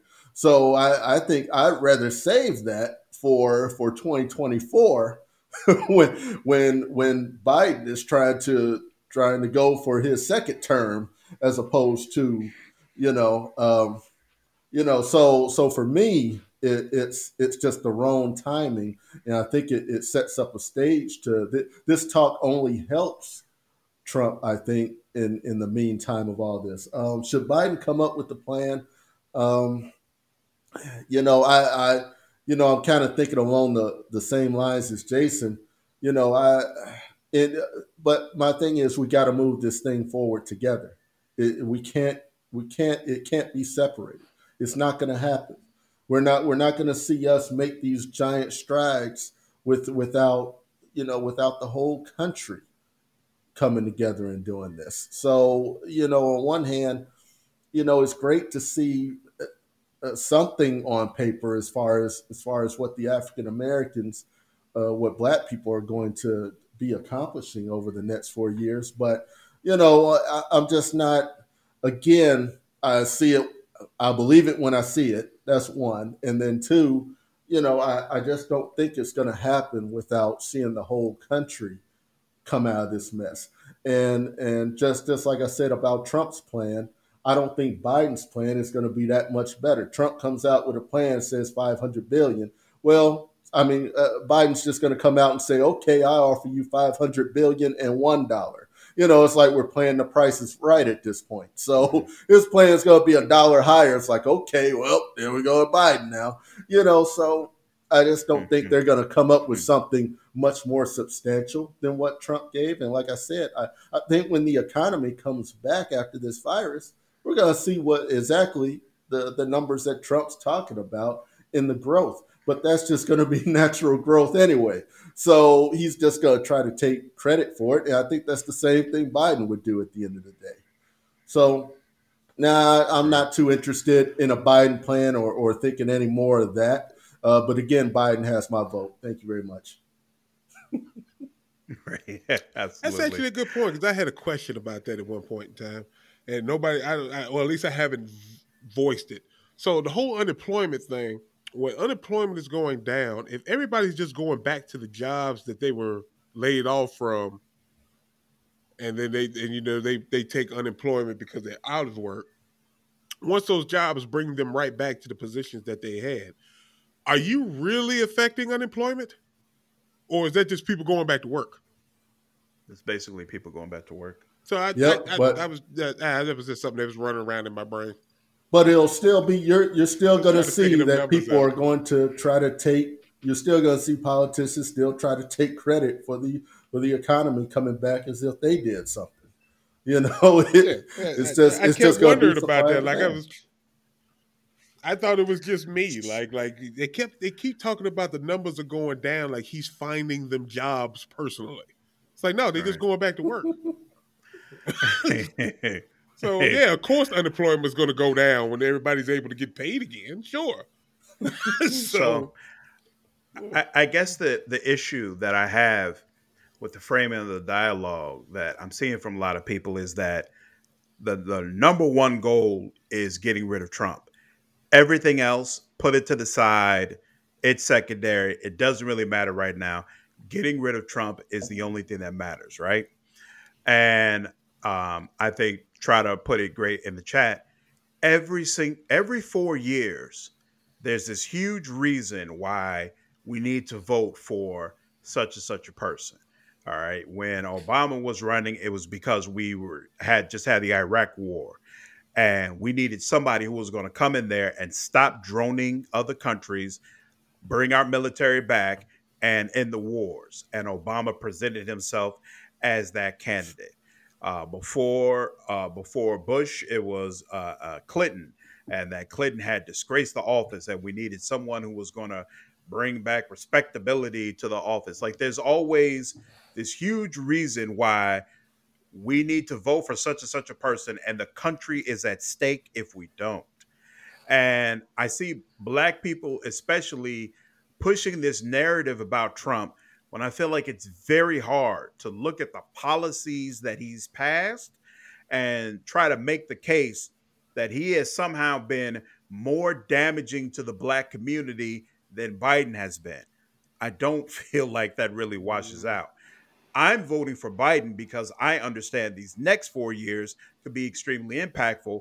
And I don't really want to see a Trump presidency where he feels like, okay, I could just do whatever I want because I don't have to worry about ever having to be elected again. So I'm voting for Biden. But I am not at all on the bandwagon of the only thing that matters is getting rid of Trump. Like, no, black people have been told since before I was born put your issues to the side push the needs of the community to the side. Instead, just vote this way because the country needs you to vote this way. Sooner or later, it has to be about the issues that we're experiencing. And I don't agree that the this whole mindset of, well, we just do it all together and you just treat everybody the same actually works. And we know it doesn't work because we see the candidates who do this. Jason, you specifically mentioned that that's the platform that Obama got elected on. Yes, exactly. And then he did nothing for black people. Like we live in a country where it's not easy at all to do something on a widespread basis for the black community. So the only type of person who's going to be able to get it done is someone who has a passion for supporting the black community and helping it. Someone who's going to specifically say, "No, we're going to do this. This is what we're going to do. I am the person to get it done." It's not the person who's going to stand in front of the camera and be like, ho hum, we're all in this together. We're all the same. I'm going to treat all of you the same. Because the fact of the matter is, while we're all human, everything we're going through is not the same. It's not. What the black community is going through is not the same as what the white community is experiencing, as what the Asian community is experiencing, as what the Indian community is experiencing. And when you pretend that you could just treat everybody the same and that everybody will rise and do well in that type of circumstance, it's not based in reality. And me personally, I believe that's why Bernie Sanders didn't win. As much as I love Bernie Sanders, as much as he was my candidate, I understand completely. He never really put forth that platform that said, here is how I will ensure that Black people are able to do well in this world that I'm trying to create. They keep talking about the Green New Deal and say, hey, it's the new New Deal based upon what FDR did.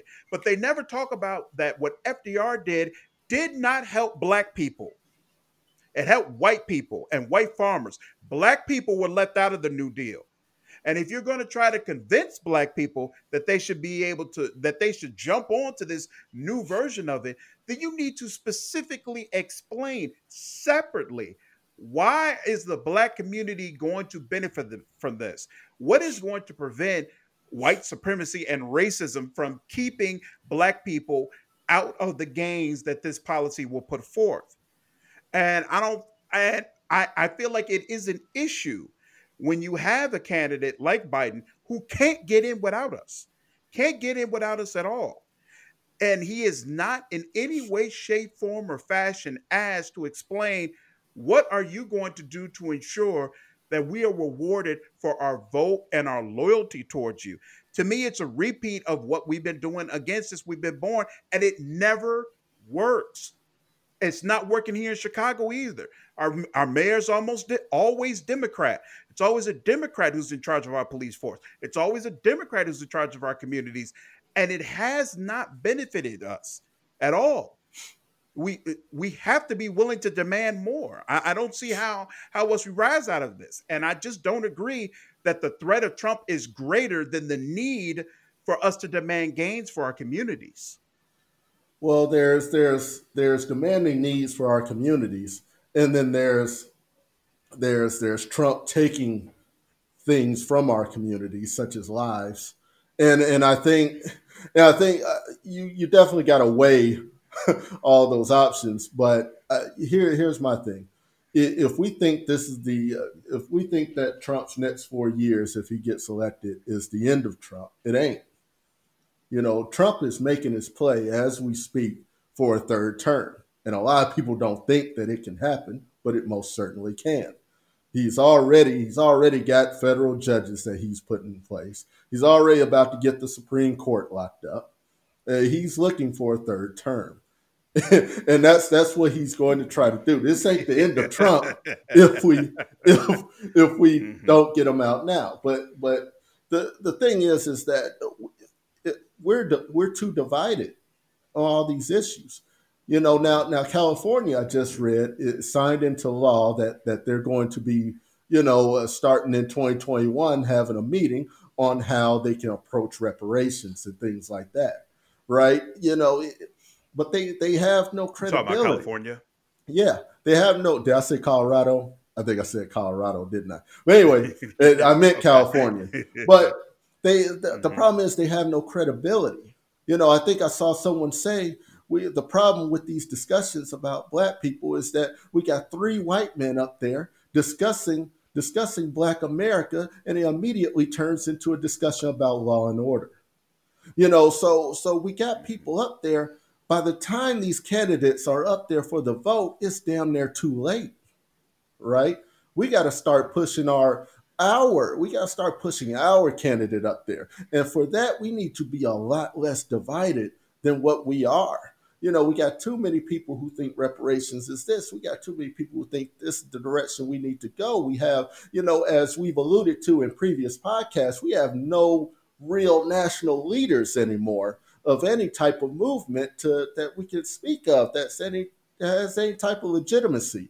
So, so uh, what does Black America need? What do they want? Who knows? We don't know. You know, so so. Mm-hmm you know, at, at, the end of the day, we need to push our agenda. You know, we need we do need to push our agenda. But when you say that Biden can't win without us, you know, it, it, it's we also have to look at the other side. Can he win with us? Will he still have enough votes? Eh, you know, we we think hmm. we don't have as much support when it comes to reparations, when it comes to doing things for us, as we might think we do from other communities. So so if they do right. push that agenda, where does does the white vote start to leave him? Does the Hispanic vote start to leave him? Does the Asian vote start to leave him? You know, because like I said, especially when it comes to those middle class middle class folk, they think that everything, every program comes out of their pocket. That's what they're always looking at. And they've been convinced that that, that three extra cents that they might pay in taxes is too much. Is too much you know, because they don't look at what's actually happening. They don't look at where their money actually goes. They just see their money going, you know, and, and the more little money they start to make, they become, you know, hundred, couple hundred thousand a year. They start looking at, wait a minute, you know, I, I make a couple hundred thousand, but I'm, but I'm paying almost a hundred thousand a year in taxes. All they see is that. They don't really, you know, they don't see, they don't blame the fat cats up above them who are paying $750 a year versus what they're paying. They don't see that and they don't challenge that. They challenge us on the lower rung and say we're taking advantage of. You know, and so mm-hmm. we're just not together enough to do it. That's the problem. And so if we if we get together and come up with the agenda, you know, that might help force our own candidate. And if that forces our own candidate, now that a third party candidate, if we come together on it, may could win. But but honestly, I think if Biden tries to go all the way and say this is what we're going to do for Black America, and it's something actually legitimate, I think he's going to encounter some roadblocks that he wasn't expecting, or maybe he does expect it, which is why he ain't doing it. But you know, I you know I don't know. I don't know. I'm torn. So then, so then Speaking of that, then, um, so Trump has presented this plan, you know, for the black community. Do either of you feel like this will actually get more black people to start siding with Trump and voting for Trump? Or do you feel like basically this whole thing was irrelevant? Biden's not going to do anything. It's not going to have any gains for Trump, and it's basically just a little hiccup during the election. Uh, I've always felt like it's just talking points. Quite honestly, it's just I think it's something that you just have to say and whatnot to get elected. Uh, whether Joe decides to come out and say something more specifically in later debates or something like that, sure. Uh, I'm pretty sure at this point, if he does say something about black folks, I mean, maybe they'll start feeling a little better about the fact that everybody seems to be just saying vote to get Trump out. I guess maybe they could, at least they could say something other than you know that. Uh, I, I whether it brings Trump more black voters, mm-hmm. I think there's a possibility of anything, especially when it's coming with this dude. Uh, hell, what, what he dropped down for that platinum plan might actually be appealing to people. You never know. I, I, hell, how many times have we heard that motherfucker say it's like, hell, you, you done tried to, all they've been doing is dumping on Democrats and shit for the last, I don't know how long. And mm-hmm. shoot, even you, Samori, just mentioned the fact was like, you know, all this stuff is happening in these democratically run cities. So it's almost like, well, the stuff that they saying ain't necessarily a lie. Especially when they dumping on when they when they when they start dumping on all these Democrats, you I mean, it's just they don't have a better plan either. You know what I mean? So it's in the grand scheme, Could it give him some more votes? Yeah, I think it's possible. But I don't think I don't think significantly enough that it's going to give him the presidency any more than it already he basically already has at this point. Uh, I think if Joe Biden, I say if Joe Biden does come out and at least specifically like speak on black people and issues and not bring up law and order in, in regards to it, I think it could help or at least make people feel a little bit better about giving him the vote. Mm-hmm. Otherwise, I it kind of just sounds like if he does win, it's just about getting Trump out at the end of the day. So hmm. the talking points at this point almost seem meaningless. Hudson, what about you? How do you feel? Eh, he'll he'll pick up a few here and there. I don't uh, like I said. I think it was basically to try to lock in Georgia. Like I said, I, I think he was in trouble there, so he, he tried to lock it in. But you know, the the fact that I didn't hear anything about it in the in this first debate leads me to believe that he, it's not something he's really going to push because honestly, I think it, it, it tits off his base. So you know, I I don't think I don't really think it's something that that we're going to hear too much more about uh, coming down the road. So I don't think it's really going to have that great of effect. Um, the only thing he's going to continue trying to push is that he's done more for black people than any other president since Lincoln. I mean, they, they did. He, he did get a chance to mention that in the debate. You know, even had the moderator ask the question mm-hmm. around it. So you know, that's the only thing he's going to mm-hmm. continue mm-hmm. to try to do. Um, but anyone who really um, looks at that number of 500 billion and, and understands how much money passes through our economy is gonna gonna know that, that that's just nothing. Um, but he'll pick up a few. He'll pick up a few, I'm sure. Nothing significant. Significant. Okay. Well, we'll see. I think we can all agree that November 3rd cannot come soon enough. Um, to either be disappointed or extremely happy. yeah, you know what? Exactly. When, Exactly. Uh, Wendell Tucker, he just he just made a great point. He said there is a comprehensive uh-huh. plan that Biden has made, right? But and we've said this a million times: the Republicans are great at marketing, and the Democrats aren't. As Wendell said, because the Democrats aren't loud enough about it. And and again, there we go. Marketing. Republicans are great at it. Democrats aren't. See, but the problem is, but but uh, on, on, on to some degree, I, I agree. But the problem is that Trump announced his plan from the podium.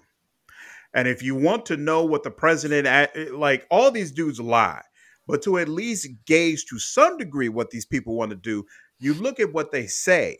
You don't look at their website. They put a bunch of things on their website. It's pages and pages and pages of what they're going to do. They don't plan to do half of it. All right. So if you want to know what they actually intend to do, you look at what they say from the podium. Biden ain't never talked about a plan for Black America from the podium. He put it on the third page of his website. So when Wendell says niggas don't know about his plan because niggas don't read, I'm like, uh, like if you got to go to the third page of the candidate's website to see their plan about something, he don't plan to do that shit. All right, that's just that, that's just flat out. That's just flat out. If you he planned to do it, he'd stand at the podium and be like, "This is what I'm gonna do for y'all." If y'all, you said you said Biden didn't put it on the front page; he put it in the obituary section of the newspaper. Basically, basically, put that in the back. Like, look, I'm put it here for them for them few who read, give them a little something to to, to think on. nah, I'm not with it. I'm not with it. Hey, what other uh side note, you know, we, we talked about this before, so I didn't, you know, it doesn't need to be a whole big conversation, but I just thought it was it was interesting and unfortunate to note. So we talked, I don't remember if it was last week or the week before, about Trump eh, doing that executive order regarding uh, anti-racism training and basically banning it, right? Mm. And at the time, I dismissed it because I'm like, all right, he's just doing this within the government, right? So he's telling all they've been trying to whitewash everything regarding the executive branch since he got into office. So to me, it was par for the course. Well, I talked with uh, one of the people in HR today at the company. I work at a Fortune 500 company. All right. I never mention it because I don't want them to have to be associated with all the crazy things I say on the show. But I work for a Fortune 500 company. All right. And I was talking with this HR lady, and they're like, they're in the process of reviewing their the diversity training they've been doing because even though they're not part of the government, they accept government contracts. And any company that accepts a government contract has now been affected by this executive order. So I think actually that executive order has way more reach and way more impact than what is really being reported in the media. The media is making it seem like, uh, well, you know, everybody in the White House, you can't have diversity training in the White House. Like, no, anybody basically who does business with the government in any sort of way is quite possibly going to have to adhere to this executive order that you cannot consider diversity at all when eh, eh, within your corporation even if it's a privately owned company that is crazy mm. that is crazy and i didn't realize that that was the extent and the reach of that executive order. Maybe like Wendell say, I didn't read. I didn't read it properly, so I didn't get it. But well, you I uh you always I, I have to realize, understand. So I wanted to note that. And, and almost with anything that the government does, when they when they specify or try to make it seem like they're specifying, it's always going to involve those government contracts. It's always going to involve that government money. So any anyone anytime they say it, if they don't put it in there, you you got to just assume if your company takes any government money for whatever reason, whether it be a contract grant or whatever, it's going to be affected. You know, so I mean, you always got to assume that. Um, uh, I mean, it was something I didn't really think about initially, but I mean, hearing it's like, yeah, yeah, that's that's definitely something that you that everyone's got to look out for at that point. But man, I you know that. Wow. Kind of puts that platinum are, painter's perspective. Well, you know, uh, see, see, and that's the thing. He'll probably throw something in that plan that says we're going to include diversity training.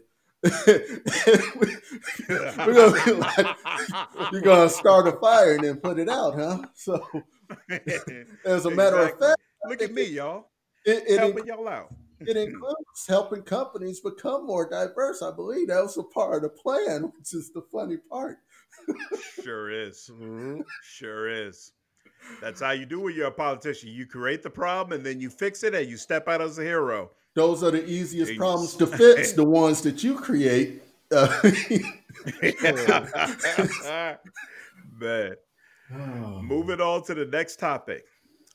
Trump has officially announced Amy Coney Barrett, um, who he nominated to the Seventh Circuit Court in 2017. He's nominated her to be his Supreme Court pick. Now, we talked last week about, uh, you know, the issues with the Supreme Court and abortion rights and whether or not we should be concerned as Black fathers. But actually, I want to take a, a different look at it this time. She is known for being associated with the People of Praise Catholic religious group. This is a group that believes that men are divinely ordained to lead their households, and they strongly oppose abortion. Former members claim that the group's leaders teach their wives and daughters to be submissive towards the will of men, and that wives are expected to provide sex on demand, and birth control is absolutely forbidden. This has caused the nominee to come under fire during questioning, with some oh. believing her religious views will interfere with her ability to be a judge. So, fellas, and I think I'll start with you, Hudson. Do you feel divinely ordained to lead your household? well, yes, yes, I do. Um, I am through God's will. I am. you know, I mean, you know, anybody anybody who knows my wife knows that I'm probably gonna get smacked in the back of the head for even saying something, even joking around about something like that. But, I mean, you know, it's it's it's funny how how someone who who has who has gotten their living off of uh, some of the some of the things, some of the cases that uh, RBG was a part of and helped to make happen. You know how how she was able to to be who she is because of the strides that have been made in women's rights. And it's funny how she's going to come in and try to help reverse all of that, right? Rip um, it all up. you know, it's like, hey, thanks for getting me here. now that I'm here, oh, I need to stop y'all. you know, because that's how I keep my crown. Um, you know, I, excuse I me while I close this door on my way yeah, in. let me close it behind me. you know, I, I just don't, I just don't know what we're doing here. You know, I just don't get it. it it's like, how can we, in this day and age, you know, and, and I think it, it just, you know, again, I said last week that these kind of things, people are like, it's it's bad to a certain extent right? So you think of where men's stances are, and, and I think we'll be surprised at how many men are going to be like, well, very quietly, of course. Well, you know, she's got a point, you know. Um, but no, absolutely, absolutely. know, I mean, my stance is, is is that you know, I've seen the power in women. I've seen the absolute power in women and, and I think there's no suppressing it. And I think this is going to backfire. I really do. Um, I, I, you know, obviously she's going to have have powers and, and sway the sway the conservative vote, sway it to conservative for a long time to come. Um, but you know, I, I just don't think there's any holding it down. No, I do not feel I have the supreme right to, you know, I, I, I think I think we have to look at households differently in America and in the world, as a matter of fact. Now it, it's not it's not what it used to be. Thank goodness, thank goodness. I don't want subservient women in, in, in my household. I don't want that. So so I don't buy into it.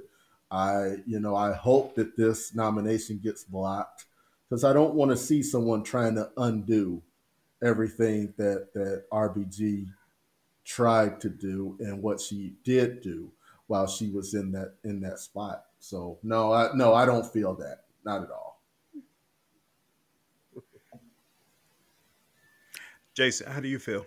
Shit, I'm I'm sure I'm trying to find these women that want that they want to be fucking uh, shit. I, I could never find one when I was dating. I mean, shit. Who who are these women that just want to serve? Where they at? shit. I miss I missed that whole train, Jack. I shoot. As much as hmm. I talk about how I married my mother and how like sub- subconsciously, all day long I wanted all all my friends at one point in time were with women who did whatever they wanted to do. They told did what they told them to do. They went on did it, brought them money, brought them food, clean, cooked, had the kids, took care of all that mess. All my friends that did it was maybe not you, Samori, but I'm not. I'm not even gonna throw. I'm not even gonna throw Sam about that like that because she she been who she been forever. But just about everybody I've known have had some girl where it's just like, man, my girl let me do what I won't do. I ain't never had no woman like that ever, and I've always and wanted one. Settled, those dudes never settle down with those chicks either. Never, that never ends in never, marriage. Never. Swear to God. It's like their whole young adult life. Like, I just got me. Can do what I want. She let me do whatever I do. I do what I want to do. Where, where the hell were all of them? I was always mad when they met them. Like, where'd you find this one? I was at the same club you was at. I ain't see her. I always coming out the woodwork. It's like shit. No, I would have. I would have loved to have had one of their women. Look here, half the doggone women, Yo. half the doggone women make more than the man anyway now. You know, so you're supposed to tell this woman who mm-hmm. making more money than you to, to sit down and shut up. When when actually what's gonna happen, she gonna tell you to sit your ass down and shut up. I mean, how's that gonna work? Hmm. Oh, I swear to God, I had always been in that situation. And she was just like, all right, I, I love her and everything, but she made too much money. She tell me to up, clean up all the like all them times I ended up out. Man, I tell like I I believe my wife is one of the best people in the world, and I've been on the clock many a time. The first time I lost my gig when we got together, and she was, I think she might have been six months pregnant, maybe seven months pregnant. I thought it was over with right there. As soon as I came to tell her I lost my job, she mm-hmm. just nope. Mm-hmm. She just, I, I love you. We gonna get through this, and we gonna be okay. I was surprised as hell. especially, especially when things we was arguing all the time through her pregnancy. That first one was rough. We broke up once. so I shoot when I lost my gig in the middle of that one, boy, I, man, they talk about that clock. I know mine was down to zero hour. I had to find me a gig. I found me a gig, got to work and lost my gig again. Baby, it's gonna be okay. we gonna get through this. My eyes got a little wider the second time. It's like, oh, okay. I see. I need to hurry up and find me some work. Yeah, I was in a similar situation. I lost my job right after I proposed to Samantha. Oh my god! I think it was like I think it was like two weeks afterwards, and I didn't get a job, another job until uh, we were already married. And you can't so get you can't path. get through no stuff like that with no woman and whatnot just sitting there waiting on you and all that other stuff, man. You got to have somebody strong in your corner nowadays. I I I wouldn't mm-hmm. want anybody other than my wife because anytime I was down, she she held me up higher than anybody ever could and I appreciate love all the more for that. And mm-hmm. I, I would I wouldn't have gotten that from a woman that wasn't just sitting back and waiting for me to tell her what to do. Hell, I, right. I'm I tell you this right now. I ain't made a lot of good decisions. I shit, I done fucked up. I'm an adult and shit, I done made some bad decisions. And thank God for my wife for being, you know, somewhat steady. At least I kind of had a pillow to fall on and shit. Like, I mean, hell, I, I say I, I I don't see I don't see the reason that somebody. Well, I'm not gonna say I ain't gonna see the reason because there's a lot of dudes out here in this world and whatnot who are well to do. They they've had their they've had their lanes already created for them. Uh, they they've been involved in good finance and everything else, and all they did is lead their lives into more. And shit, I, if I had dough like that, if I was just rolling, and I had my future secured for me, hell, I'd probably want me a little. I'd probably want me a little trophy piece on my arm too. I don't know. I ain't lived that life, so I don't know. Personally, I don't think how much. I don't think how much money you make though really determines what kind of partner you want to have. And at the end of the day, mm. I don't like being around dumb people. I, am just not interested in someone who just male or female who's just sitting around all day waiting for someone to tell them what to do. No self development. No, you know, very little. I will say this though, in regards mm-hmm. to that that that that that sub role that most women talk like they talk about like from the 50s and the 40s and how women were mm-hmm. treated and stuff. I never considered any of them dumb in the grand scheme. Most mm-hmm. of them ran their households without well, even Oh, right. No, I'm talking about the trophy wife. The oh, tro- oh, the, the, well, that, that mean, trophy wife. You know the the the bimbo that you just have on your arm because she looks good. Well, well you know? even they have a little smart. I mean, shit, you, you got to you got to at least keep your shit. You got to be a trophy. at the end of the day, you know, you you go pick up some or, dumb chick all the time, but hell, it, it, any dude who's going to a party or something and taking this chick with her ain't gonna be with her the whole time. So he ain't trying to hear, the, what's wrong with your wife, man? She fall down some stairs or something? Is she retarded? No, they, they, they, at least got enough sense and whatnot to be able to hold a conversation in the room.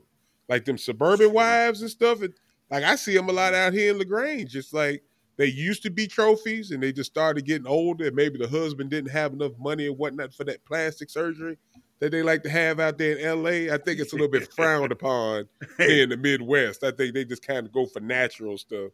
Though I've seen a few.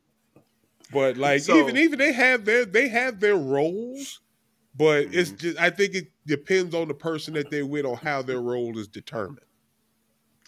For for me personally, like I feel like I have a responsibility. For, first and foremost, clearly, I do not believe I'm ordained by God.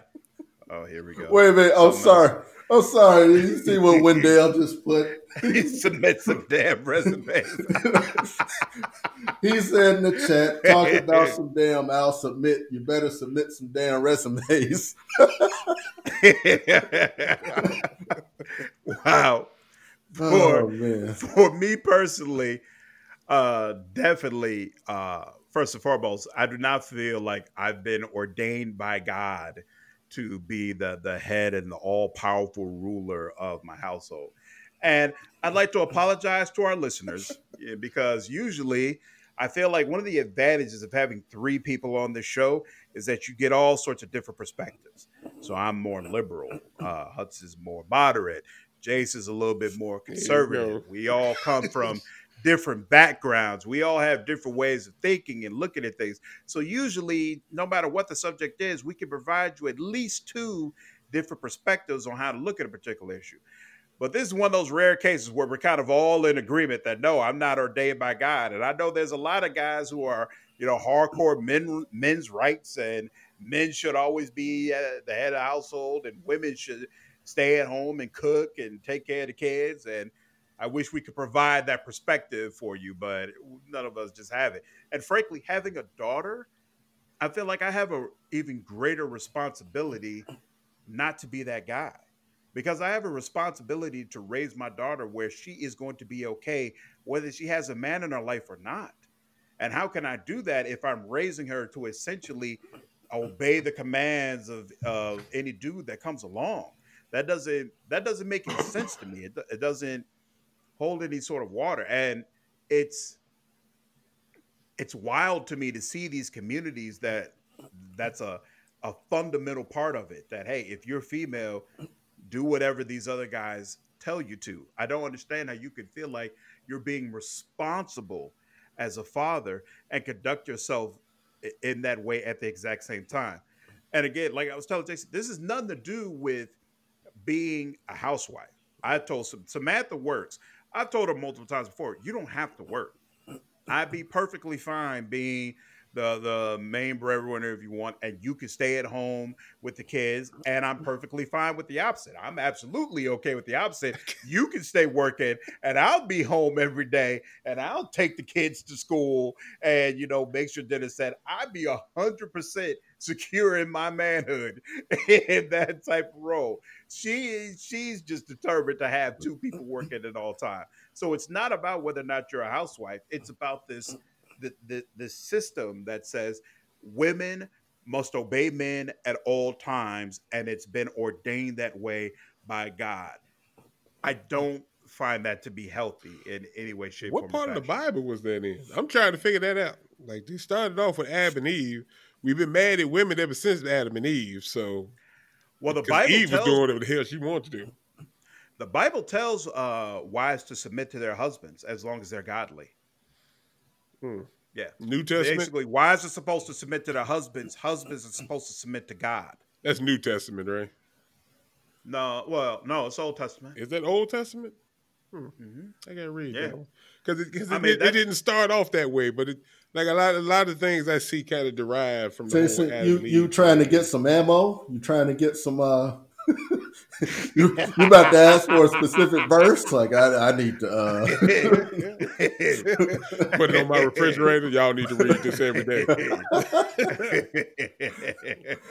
I always just thought it was interesting, like the correlation with that, and just the subject of like we talking about is it's, it's interesting to me on that because it's like everything, like all this stuff that derive, all the stuff that derives from the Bible that everybody that's kind of like takes very seriously and takes to heart like this is what it means and that's what it is. But you can't right. you can't recognize any of the other stuff. I mean somewhere along the lines the slavery and whatnot was in the bible. So i mean it's, it's interesting on how you pick and choose what comes out of that or how you institute life in a country that's what I was talking about last week. Not only do people pick and choose, but usually they're picking and choosing the things specifically that apply to women. Yeah. So hey, you can't have an abortion. Uh, don't uh, don't cheat on your man. Take care of your kids. Do everything your husband tells you to. You know, they pick and choose the things that specifically tell women that they should be subservient.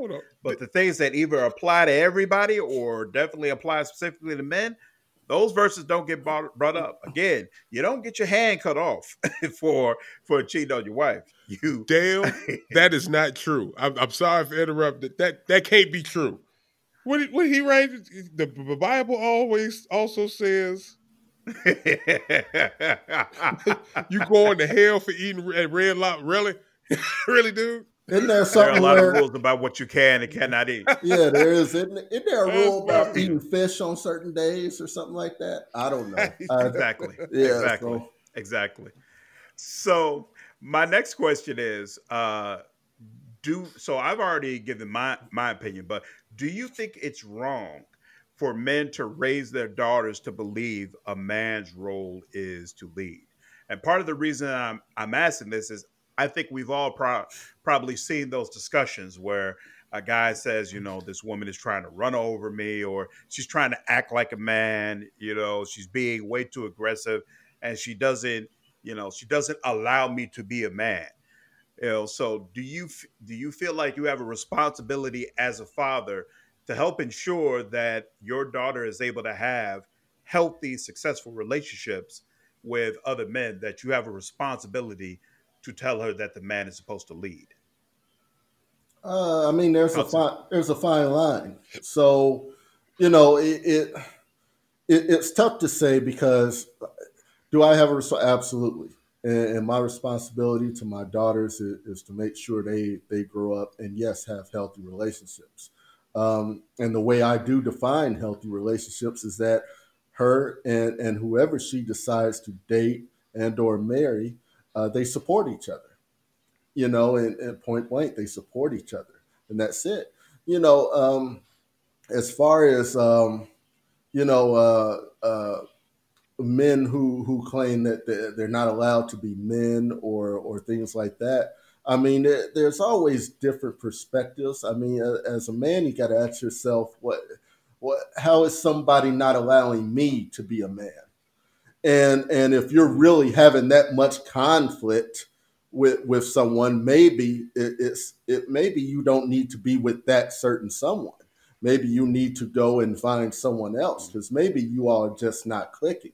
And maybe it has nothing to do with you being a man or not a man. You two just aren't right for each other. So well, I think there needs to be a a a. Uh, it's tough. It, it's tough to to have those lines and and understand what it is as far as being a man and what it is about someone who who might be trying to trying to um, make you subservient. I guess might be the for lack of a better word. You know, I don't think anyone in the relationship will be. At at least this is my take. I realize there's many different types of relationships out there. Some people want to be subservient.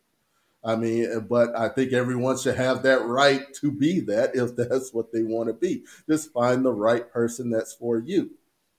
You know what I speak on is is your right and and and your right to a choice. And if you don't want to be subservient, you shouldn't have to be. But again, you need to find that right person that's for you. So you know, um, I think what I hate about about this particular Supreme Court pick, this possible new justice that that might be there, is that you know it's the it's the possibility of trying to take away the choice. You know, so so that's my problem. I'm going to raise my daughters to be to to hopefully be strong black women. And I'm gonna I'm gonna raise them, you know, just as somebody said, they're not gonna be impressed when your dusty son tries to take them to take them to Atlanta for the weekend.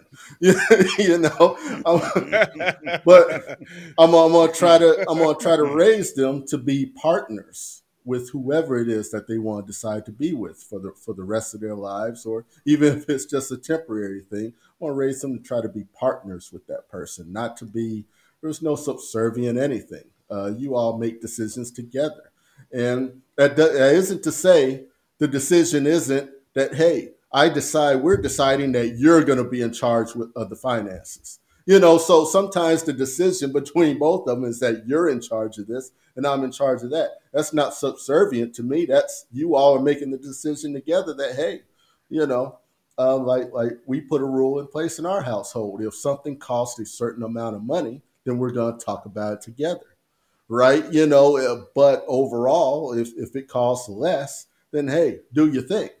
you know, I mean, so so you just got to have a discussion. You got to be open to conversation. So that's why I'm going to raise my daughters. Um, but again, the decision's theirs. They might decide they want to be trophy wives. you know, I'm not going to specifically like that, but it's their decision. If that's what they want to be, I, am going to support them and and I guess help them find someone who can make them a trophy. I don't know. I, you know, I guess they don't want their daddy looking for a looking for a mate for them. So I, you know, I'll stay out of that. But I wouldn't want that. Jesus Christ. You know? what about you, Jason? How do you feel? Uh, and in the longest time, and what I can remember, just being or dating and just being with women in general, like I've I've dealt with a lot of different personalities and just different upbringings and way people are, and there are people who I think benefit you in regards to they either make you better or something about them that connects to you gives them drive or or you receive something that that basically just makes you happier overall. And it just depends on who you are and what it is that you need. And hopefully when that what you're receiving you get you give back the same way. So one of the things i just try to i try to teach my daughter is just you know there are a lot of people that you're going to be around in your lifetime. You're going to meet a lot of people. There are going to be a lot of different personalities. There are going to be a lot of different ways people have come up. It's going to be a lot of different things. And you have to recognize what's for you at the end of the day. So it's it's like you you can meet somebody and you can fall in love, but it doesn't necessarily mean that that's the person for you. So in a in in, in the I think you have to figure out who you are before you're able or before you're capable of offering yourself or being able to give someone something that uplifts them. And at the same right if you if you're in tune with yourself you're able to unlock for yourself as well as for that other person. And both of you will be recipients of that. So i concentrate on just trying to remind my daughter to recognize who she is. Uh, I it took me a long time to figure out who I was, and I shit, I, I still draw blanks from time to time. But when I came to a general idea, things you know started to kind of come together for me. Now I don't know what I I won't pretend to know what it's like for women, but I think most human beings deal with life because either they know who they are or they don't and the more stronger people that I see who kind of discover who they are in their youth are usually those more focused people, those more people who are capable of making decisions, who are more creative, and who offer more. So it's one of the things I think about like while I'm raising her. I, I really want her to be conscious of who she is and what's for her. Now, just to just to be conscious of it isn't enough because you're going to have to go through life and you're going to have to experience those things that aren't for you. Just the same right as you're going to have to experience the things that are just so you know the difference. But mm-hmm.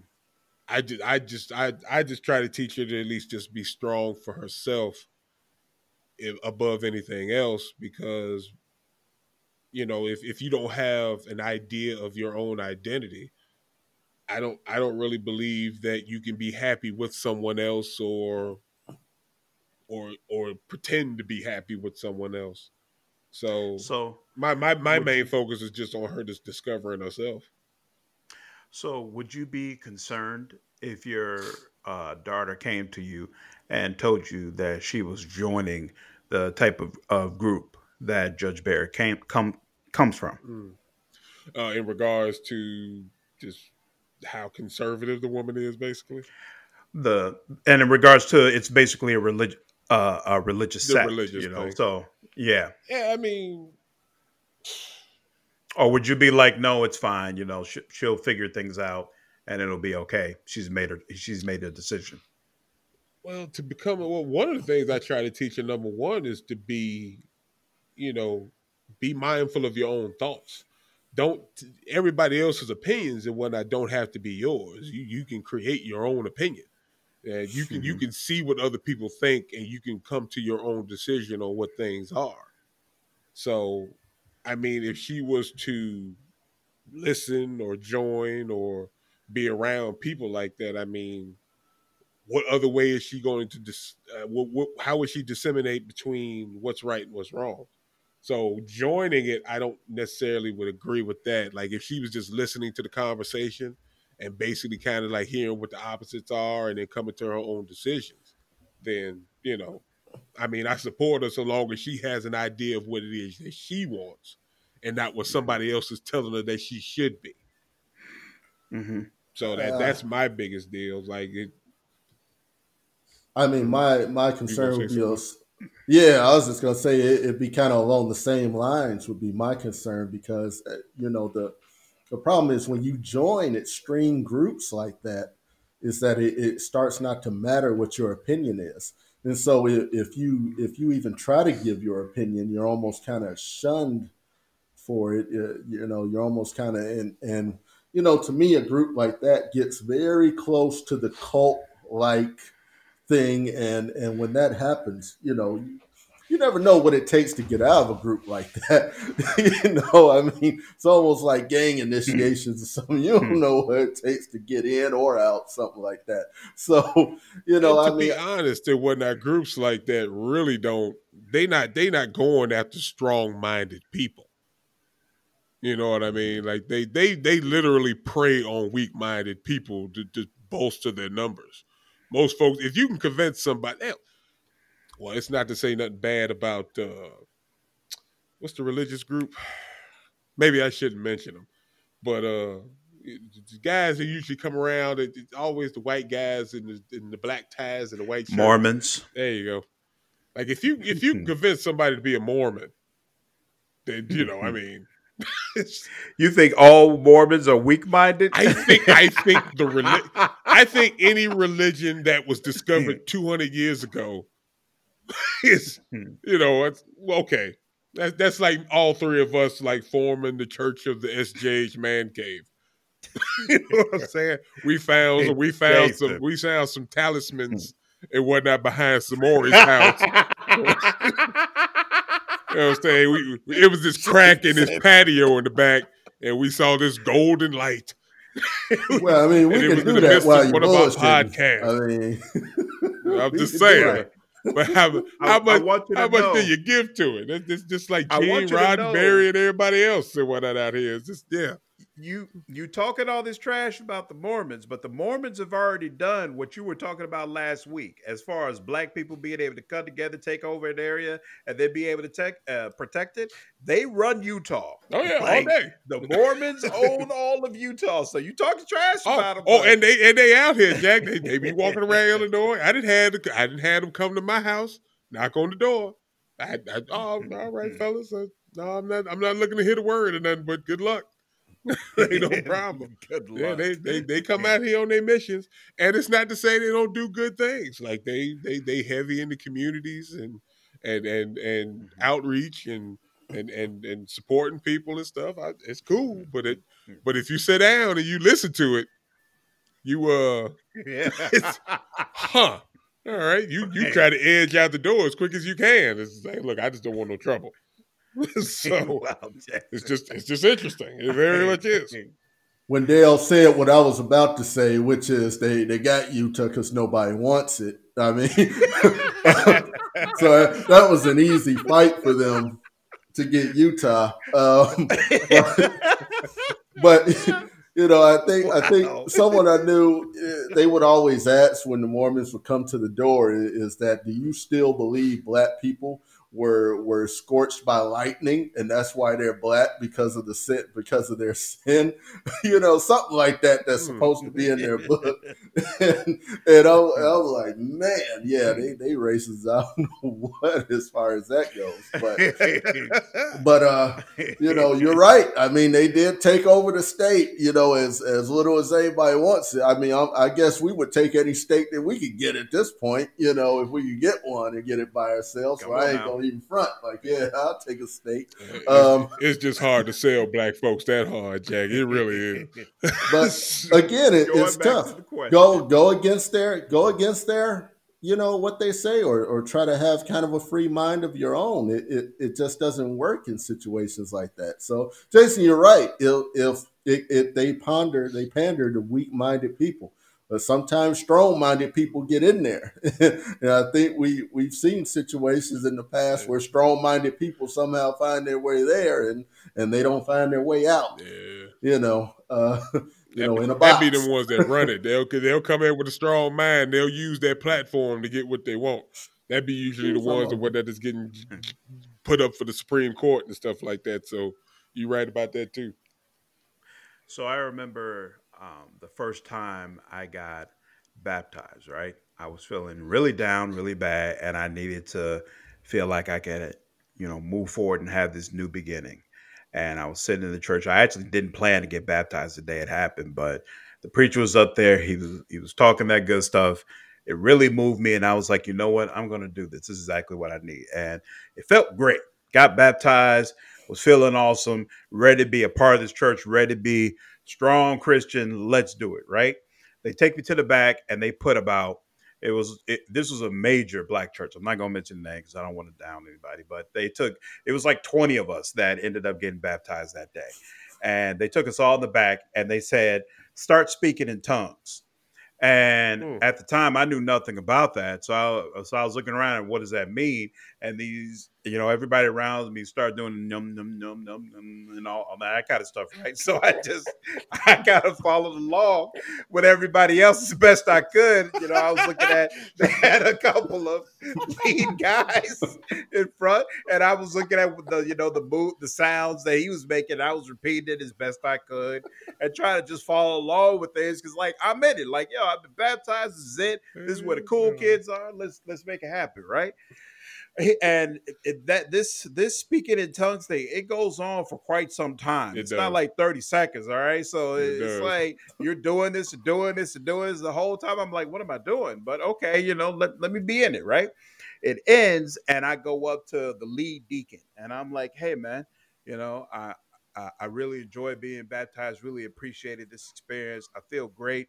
Um, I'd like to understand a little bit better what we just did, and I have a lot of questions about the mm-hmm. Bible. You know, I read the Bible, but I didn't read it with a pastor. I've never been a part of a church, so I'm really looking forward to learning more. And he said to me, "The Bible and the things that we have you doing are not something you're supposed to think about. You just you just do what you're told, right?" And it was like everything just shut down. everything was just like, oh, it's that kind of place, right? It's that worldly Like- some more stepped in. Wait a minute. right, right. And I'm like, oh, okay. Thank you. Thank you, sir. I appreciate you letting me know this and illuminating this for me, right? Got up out of there as quickly as I could and never thought twice about it. It was years, you know, I'm a deacon now. It was years before I was willing to be a part of a church again. That experience is what I think of every time I hear about someone joining these little small uh, religious sects with their own, you know, separate rules or, and whatnot. These people finding ways to, def- uh, to basically tell folks, hey, just do what we tell you to. Everything will be okay. You'll get to God in the end. Just do what you're told, and it'll all work out in the end. And it terrifies me that I might end up raising a daughter that gets roped into one of those things. Because when you look at it, there's no warning sign that this person could be taken in by a cult. It just happens. It just happens, you know, and all of a sudden they're just they're just in that life, and for whatever reason, they can't get out. You know, they can't move past it. It's terrifying for me to watch. What were you going to say? Man. Man, if y'all, if I can ever find the videotape again of me getting baptized, it, it was funny as hell. Look, I, they, look, we didn't have to do the tongues thing, but but uh, I come I come out there. I'm sitting in the water, this big old bathtub, you know, wet as hell, and I'm and I'm waiting on him.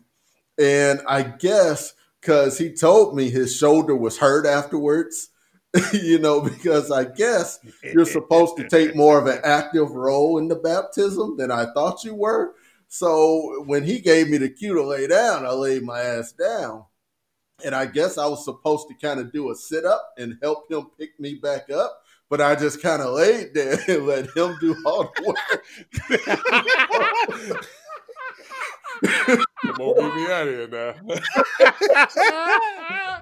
Hell no, uh, son! I ain't that strong. All right, they didn't. They didn't have me in this role for my strength. get me out this water. I can't breathe. I felt him struggling. Yo, oh man, yeah. I I gotta find that Oh, tape. wow. I gotta find it and show it to y'all. It, it was funny.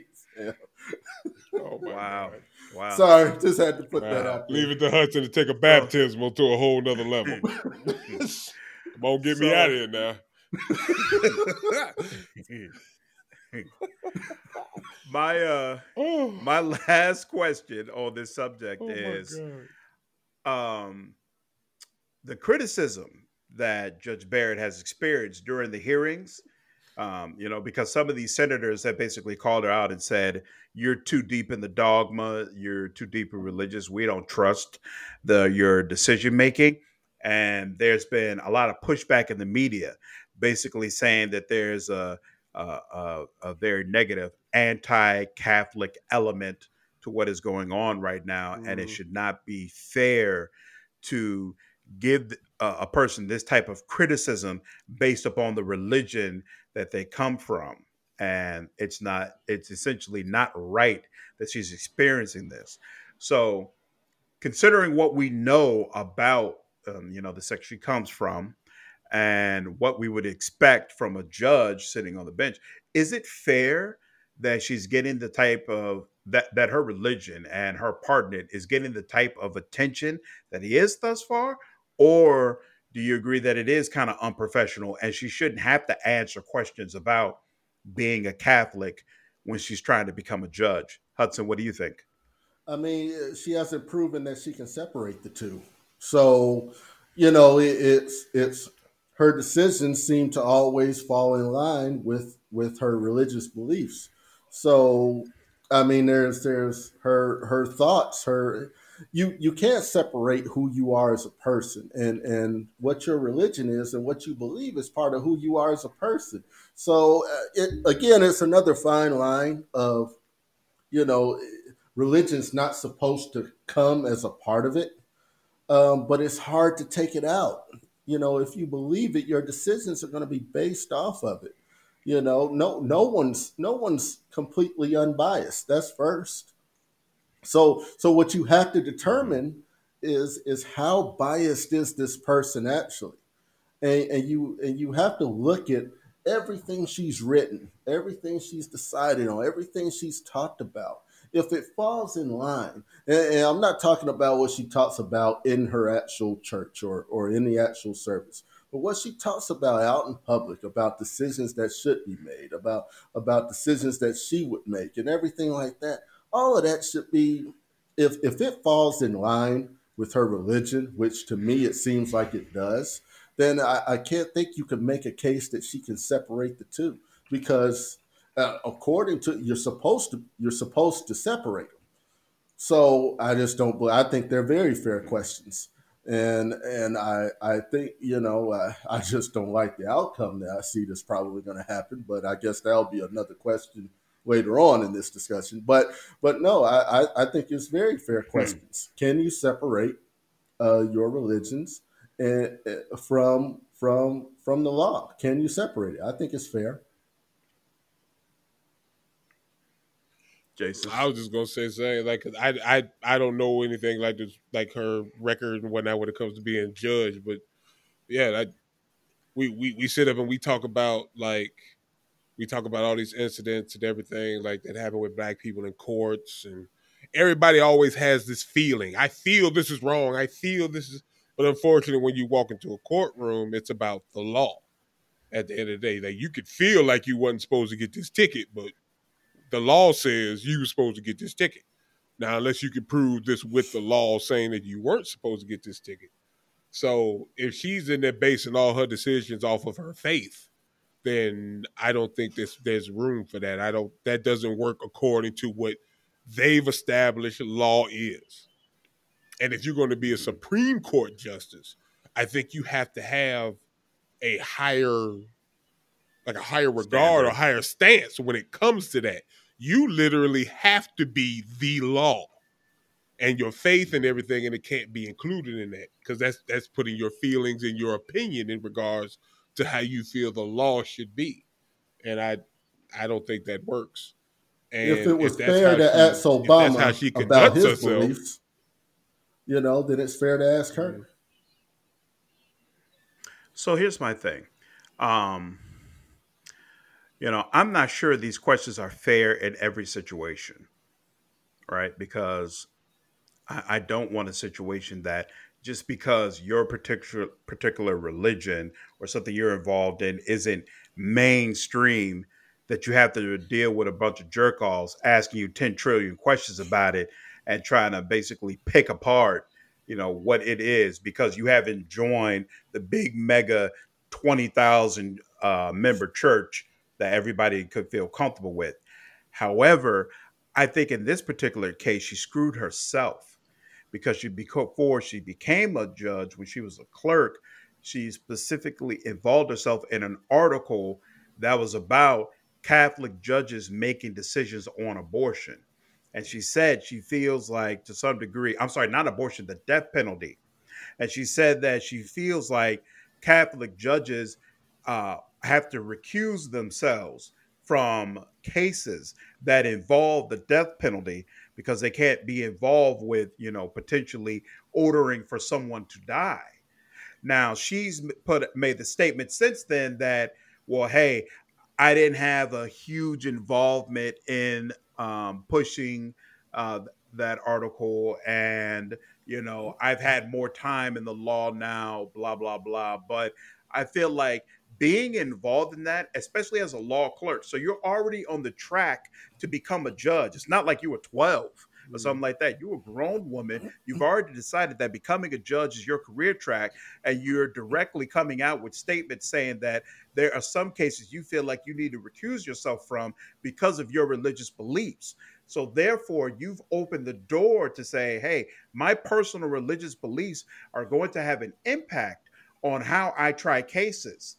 Mm-hmm. And it should, from a moral standpoint, have an impact on how all of you who are Catholic judges try cases. I think by doing that, she's pretty much opened the door to where you be a fool not to ask these questions because clearly it's on her mind and clear and clearly based upon the statement she made before she got to this point I, I think whether or not she sees a real division between church and state is questionable at best so you have to ask these questions. I find it interesting and wonder that she made the statement calling them Catholic judges, as if they were some different kind of sect of judge or something like that. Like, I, like that's weird. Like I thought all judges were supposed to be the same, whether they were Catholic, or fucking Christian, Muslim, whatever the case may be. And just to put well, that label on it automatically makes you ask those questions. Well, uh, well, the the thing is too. I guess I don't really understand, but I guess Catholicism is considered like it, it, its own thing when it comes to abortion. Like I guess the Catholics are considered well, the real, true anti-abortion religious group. I think they're so the only ones the, who say every, every, every. Basically, if you were hard, if you hardcore Catholic, every time you screw, it's to have a baby. Right. Plain and simple. Mm-hmm. that's why right. they they don't believe in abortion. That's why shoot that woman has how many kids? And then she even she adopted a few of them. Because I think it's like two it was two black babies up there on that stage, and the rest of them was white. Really? So yeah, it was like an older black girl and a younger little black boy, and I guess them was her kids that I assume she adopted. But the rest, she had plenty of other kids. She, she had seven kids up on that stage with them. That's crazy. So they don't they don't believe in we don't fuck with for no purpose. If you Catholic and you true Catholic, every time you have sex, it's to procreate. Right. So all my questions have really been uh, regarding the religious argument of this, but I don't think we had the we covered the topic last week. So I did want to ask before we probably put this topic to bed: Do you all have any real concerns about her uh, becoming a judge, or what you might do with this, with uh, what you might do from the Supreme Court? And Hudson, I'll start with you. Well, I, I think I, I think here's my biggest concern. My overall biggest concern is that Trump's going to find his way to a third term. That is my overall biggest concern. Is that Trump is going to try to take the presidency as his retirement portfolio and stay the president for as long as he can he can possibly can. That is that is my biggest concern. And and I, have said before on, on social media that if he gets this second term, he will he will be going for a third term, and he'll find loopholes. And it, it you know that's something that'll definitely go up to the highest court that it can go. And uh, you know that that's my biggest overall concern is that we're going to start disregarding or or manipulating the Constitution more than we ever have before to to try to make this happen. Um, so my concern there is the and then you know of course it's the constant you know everything's going to be a conservative victory at this point. You know we we have slowly lost any moderates and any strong uh, liberals in there. We're down to a couple at this point. You know that there's absolutely no moderate left. There's no moderate left. So so it, it's it's going to be conservative, conservative, conservative, and and a lot of people are going to lose on that. Jason, you have any concerns? For what I know, like one of the other biggest topics other than that is the fact that people's health care is probably going to come to an end. Uh, I know Obamacare will probably get knocked out of there real fast, and with Trump and them not really having a plan, I, in the midst of a pandemic, uh, that, that that scares me for the simple fact that you know a lot of these folks depending on that right now, and it's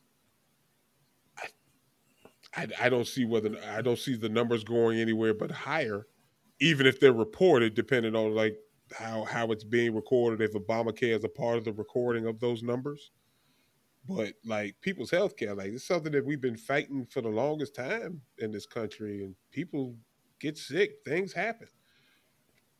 And she, personally, I, I I'm paying for my own health insurance, but at the same time, I I see people out here who don't have it and kind of depend on that Obamacare, and it has saved people's lives. And if they if, if they if he get if he if they put them in their chair, it's gone. So it's going a lot of be it's going to be a lot of people out here who are going to suffer for it. Yeah, um, I have to agree with that. And honestly, we talked about this a little last week, but I think it bears mentioning again. I just don't feel like the Democrats are really fighting this the way they should. I don't even like how they're fighting this. Like they're bringing up her uh, religion and, and making it all about abortion. But at a basic level, I feel like there's a real case to say she's not, she hasn't proved she's competent enough to be on the court. Trump nominated her to be a, a circuit judge in 2017. I mean, she's been on on the uh, circuit for three years, really a little bit less than that. Like you don't get to be a circuit judge for three years and then all of a sudden you're qualified enough to be a Supreme Court justice.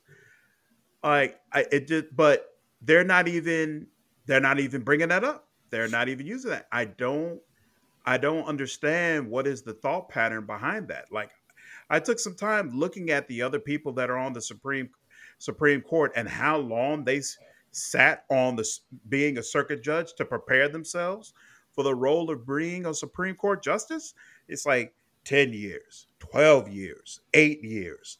All of a sudden, she just gets put up there for three. It doesn't make any sense. The only person who had to spend, you know, any less than seven was Clarence Thomas, and that's because he had already spent 14 years in government, being like the assistant attorney general and all that kind of crap. So when they came in, when when he he spent like one maybe two years as a circuit judge, and then they was like, all right, come on, you've already been here enough. Plus, he was that black dude who was saying everything that white people wanted to hear said. So of course they was going to let him on through. But other than that, you got and I don't think anybody can question his judicial competency. You know, no matter how you feel about how he lands on issues, his judicial competency is at this point pretty much unquestionable. That is not the case with her at all. And Democrats are not making that case. They're not at all saying, like, yo, how can you possibly be comfortable with Trump just basically plucking this nobody up who's barely been on the circuit court and throwing her onto a lifetime position? That's that's insane. Hmm. That's insane. But again, they don't fight.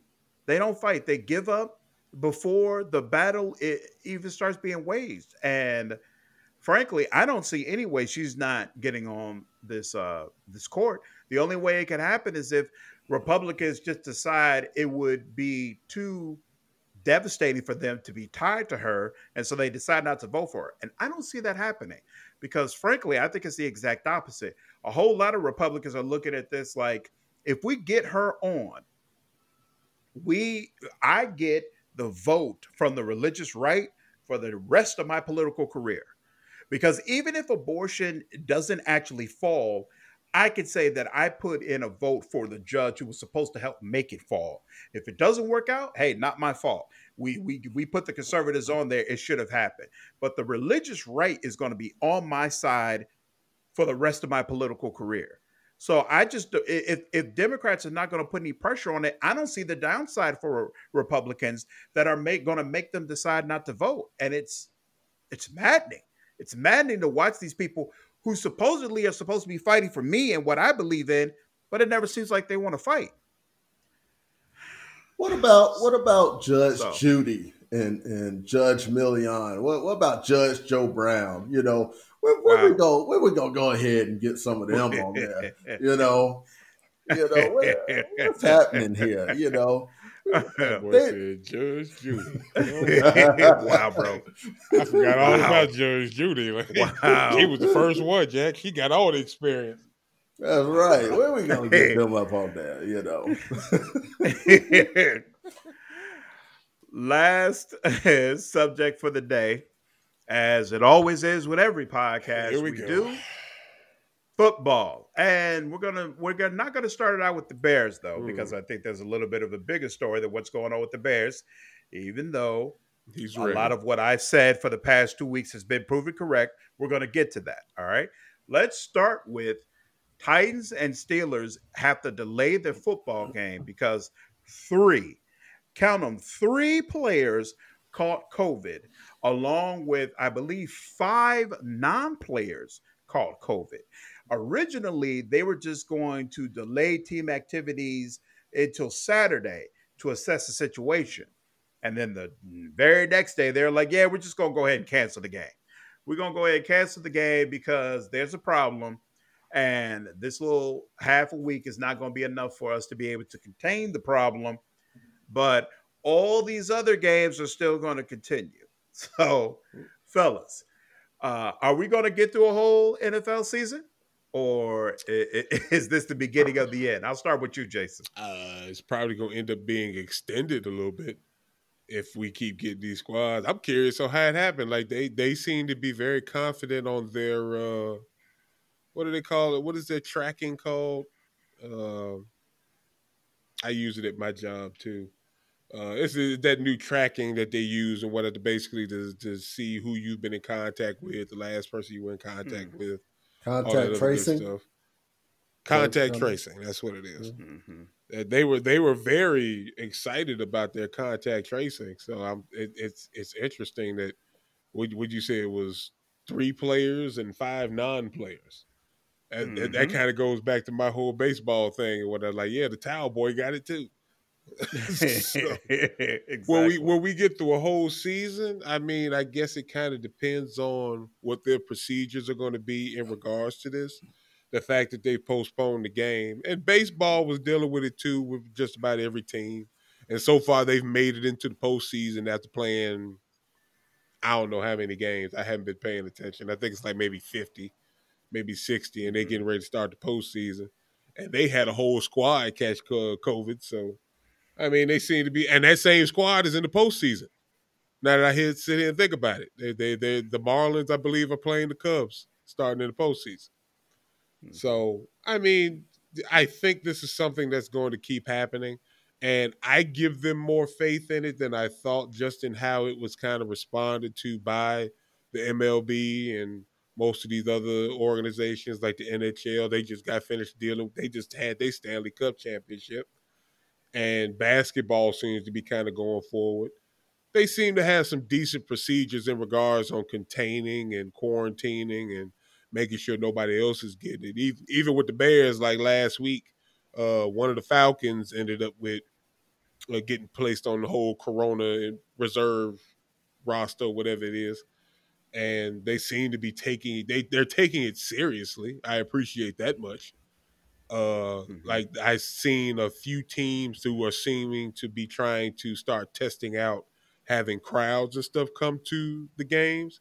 I think that's going to be a big test, and I'm interested to see how they handle it, how they deal with it, and I'm I'm curious to see how the Titans are going to deal with this one if if if if it's successful because they've had a few different NFL teams who have put players on that COVID list. And, you know, I shoot, I've heard some have come off and started playing again. So I think I think they I think they have a reasonable solutions and quarantine and procedures involved. So there might be a little delay to the season. They might have to add on a week or two, as opposed to it just being 17 weeks just to get some of these games that were postponed out the way. But mm, they seem to be handling it pretty well so far. Nice, Hudson. How do you feel about it? Well, I mean, they they had some time, you know, when when this whole thing first started, uh, getting scary for people. It, you know, we were we were into the basketball season and and things like that. Um, you know, uh, the baseball uh, camps were about to start up soon. So, you know, football had a chance to stay back and kind of watch what was going on and kind of prepare for it.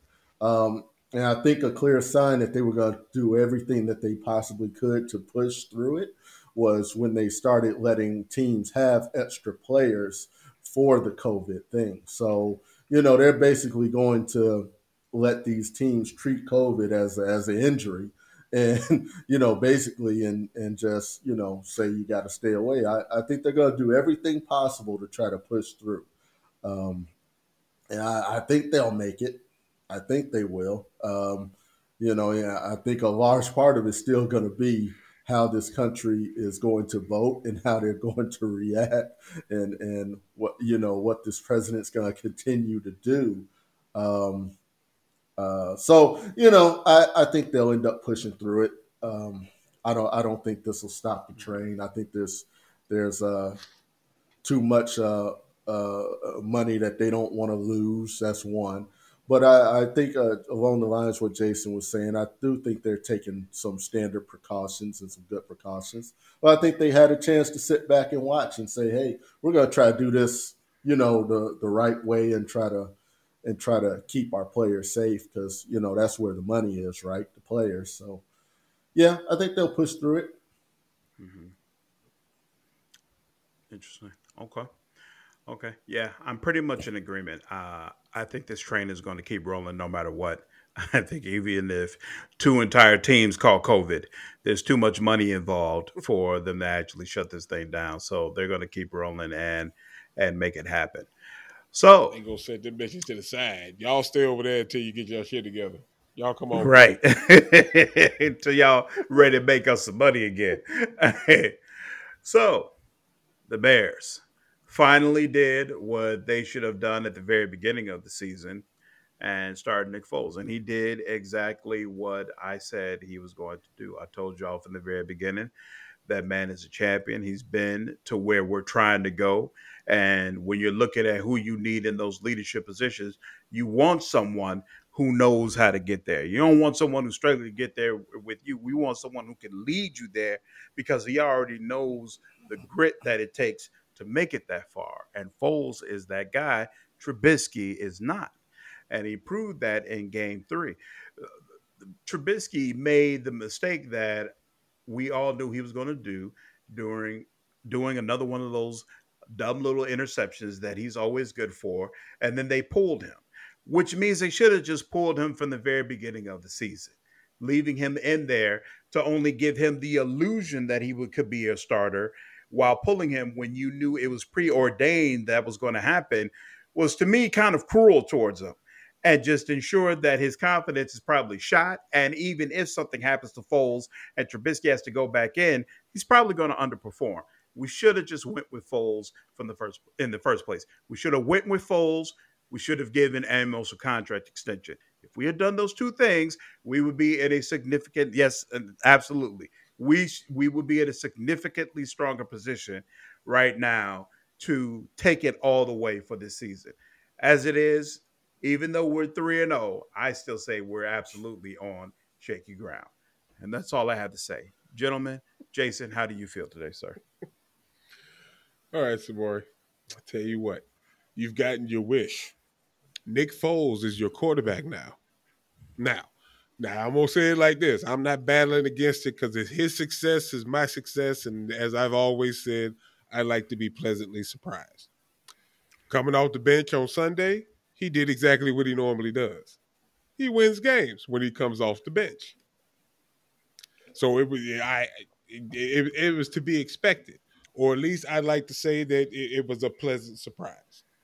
Now, if he's going to take this role as a starter, I hope he's successful with it because he is the Bears quarterback and that's my squad. You, you see it up there. But at the same time, I still I still submit to his past and where he's been and what he's gotten to to this point. Yes, he won a Super Bowl, but he did it only having to play five games. Semantics. As a starter. He he won playing five games. Two of them were regular season games. The rest of them were playoff games. So he he he got to a Super Bowl off the back of his starting quarterback who fell apart and was destroyed at one point in time. That that Poe Carson Wentz. So, hey, I, I can only hope and whatnot that you're correct. I think he has a better command of the offense. I saw I I saw that maybe two minutes into him getting into the game.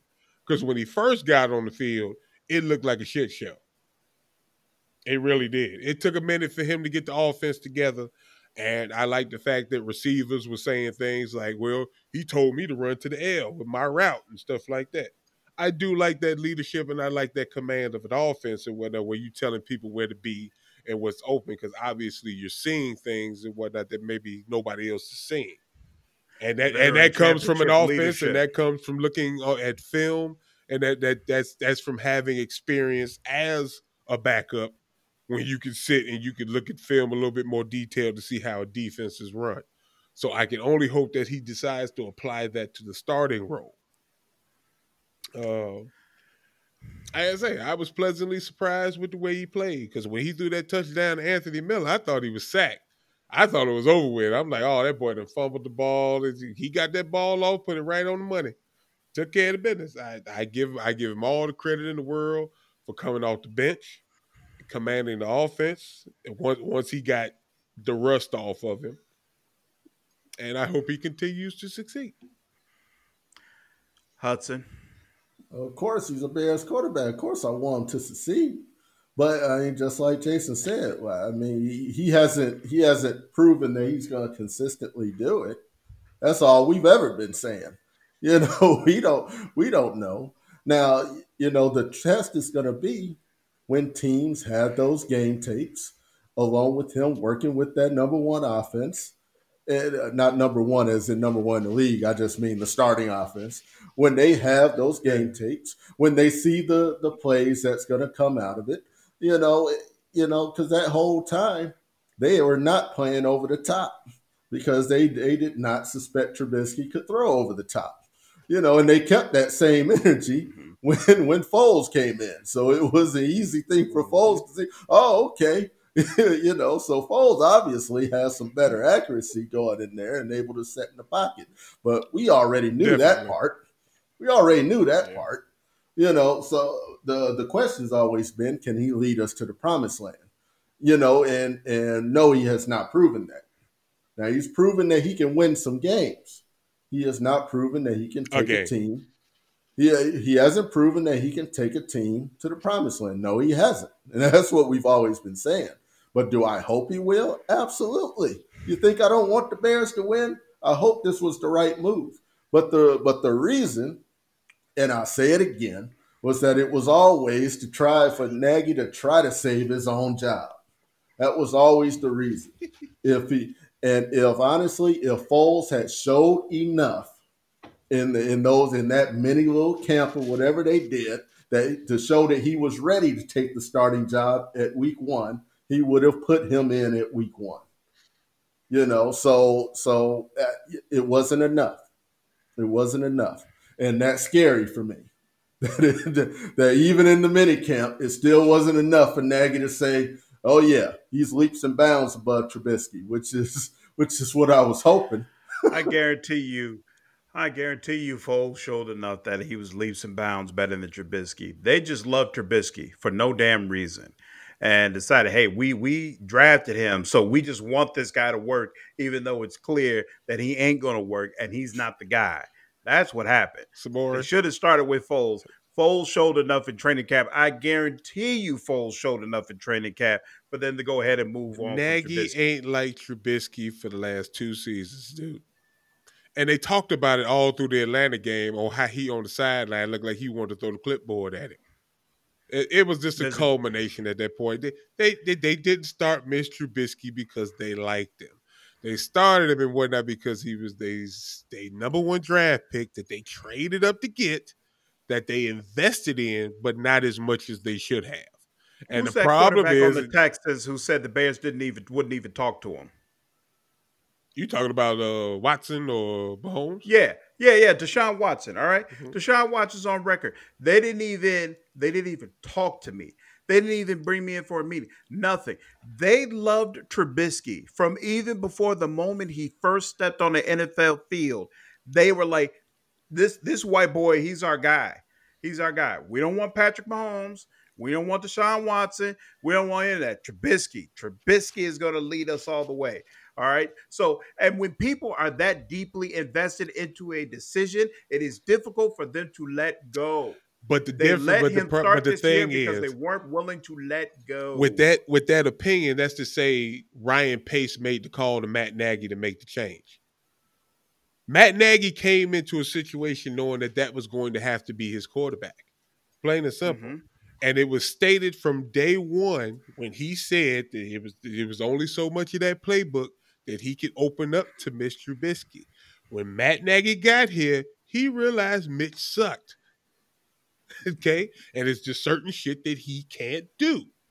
His mm-hmm. accurate Matt Nagy came from the Kansas City Chiefs after they they had just they had just picked up Tyreek Hill or Hill and everybody else, all these fast receivers. So all they were doing was throwing the ball downfield like they do right now. Then he came to the Bears. He didn't have the personnel to run the offense that he had there because that's what he wanted to do. He got a couple receivers. He got Allen Robinson. They went out and they got Anthony Miller. They went out and got a bunch of receivers and whatnot who were speed demons who could run down the field and who can catch the ball. But he already had a quarterback in place who had no accuracy at all. Mm-hmm. And the problem with his accuracy is that most of his fundamentals are just as jacked up. Because that's that's a direct correlation with if your if your fundamentals are not right, then you're not going to be accurate during around the field. Even when he was throwing mid mid mid range passes, he was if he's throwing slants, he's throwing it behind receivers. So it's either he's scared when he's out there on the field, or the fact that he don't know where the hell his feet is. Because it's easy to lead a receiver because every other quarterback in the league can do it. But for some reason, he was having issues.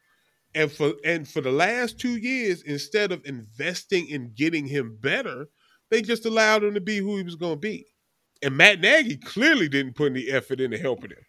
I think he was more interested in trying to get his hands on another quarterback either way it went.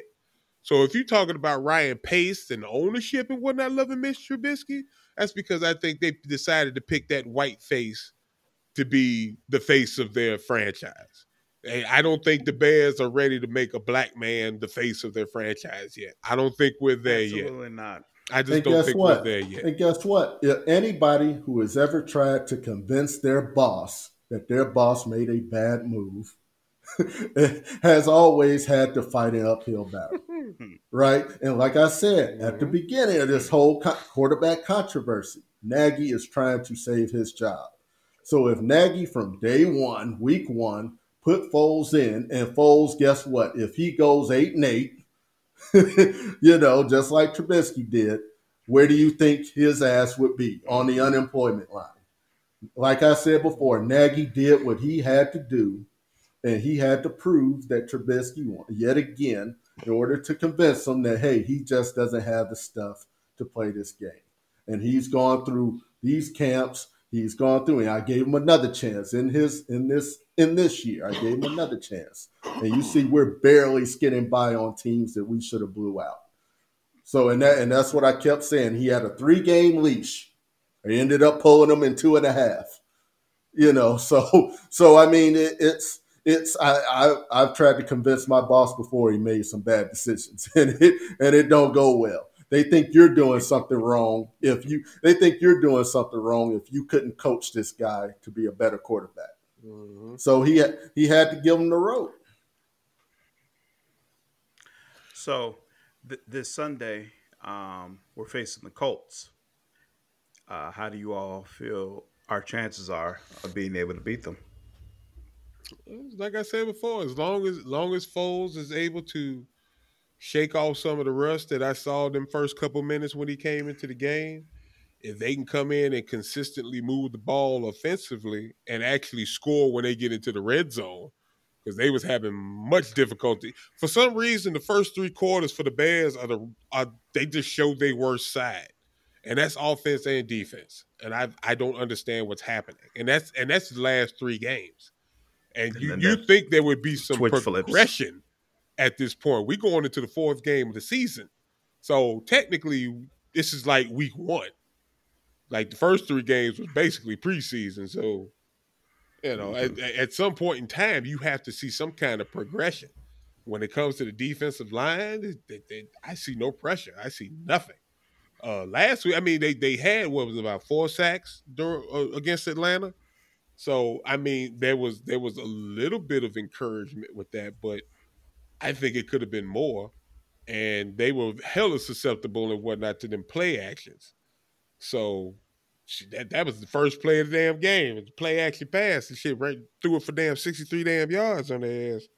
So I think the defense has to be a little bit more aggressive. I think uh, the offense just has to be consistent and I think it's a chance to do it against Indianapolis because I don't. Oh, I haven't watched any of the Indianapolis games. I'm not sure what their record is right now, but you know they got they got uh, Philip Rivers at quarterback right now. So you know, I Keith, mean. Keith said Rivers is hundred years old. The D should have a great game. Yeah. we'll see. Unfortunately, the Chicago Bears got tendencies to make make quarterbacks all world. I say it all the time. Like Philip been having a hard time. He'll come play the Bears and he'll have 400 yards passing and 17 touchdowns in one game. Exactly. so you got exactly. to be careful when it comes to the Bears. Mm-hmm. Well, I mean, how do you feel about our chances? Well, I mean, the, the teams the, the teams got the playbook. They they they know they got to get the ball out quick, and they know they got to do that first thing to get the to get the Bears to get those rushers on their heels. They know they got to do that, and that's what they do. And the Bears have not seemed to counter that at all. Um, you know, Pagano seems to be on this mindset of uh, let him go ahead and do that. And then we'll try to, you know, we'll just maybe he's trying to wear them down over the course of the game. I don't know. Maybe he's trying to tire them out, mm-hmm. you know, trying to do that Rocky thing. But let me just let you keep punching me and tire yourself out because my face is so hard you know, you're gonna hurt your hand on it, you know, and that just seems like what it is all the time. So so they get the ball out quick, and and you know it don't matter how old Rivers is if if they're not even to get close to him. It's like we either get sacks or we get no pressure you know, and and that's not going to work. We got to have consistent pressure. I have not seen the offense or the defense have a complete game yet. And we were complaining of this in 2018 when they had their 12 and 4, which could have easily been an 8 and 8 season. You know, I remember a lot of games where we were like, wow, they were blowing them out in the first half. Now in the second half, they're letting them come from behind. But see, then mm-hmm. we had a very competent uh, defensive coordinator. Now we don't, so it's scary. It's scary because I mean we've done what we've done so far against some some very low level low level teams and and teams that are susceptible to letting letting folk come back on them and win. Um, but but uh, you know, I, I think it's still going to take a couple of games for us to jail. So so I'm I'm not ready to say that we're going to win this just yet. Um, you know, I I, I got to see, and I think I think a consistent quarterback is a big piece to this puzzle. You know, if your quarterback is a lot more consistent, you're gonna you should, in theory, have a lot more consistent. The rest of your team should be a lot more consistent. So I hope that that he is a Foles is able to bring that, and uh, if he can, then maybe we'll have a.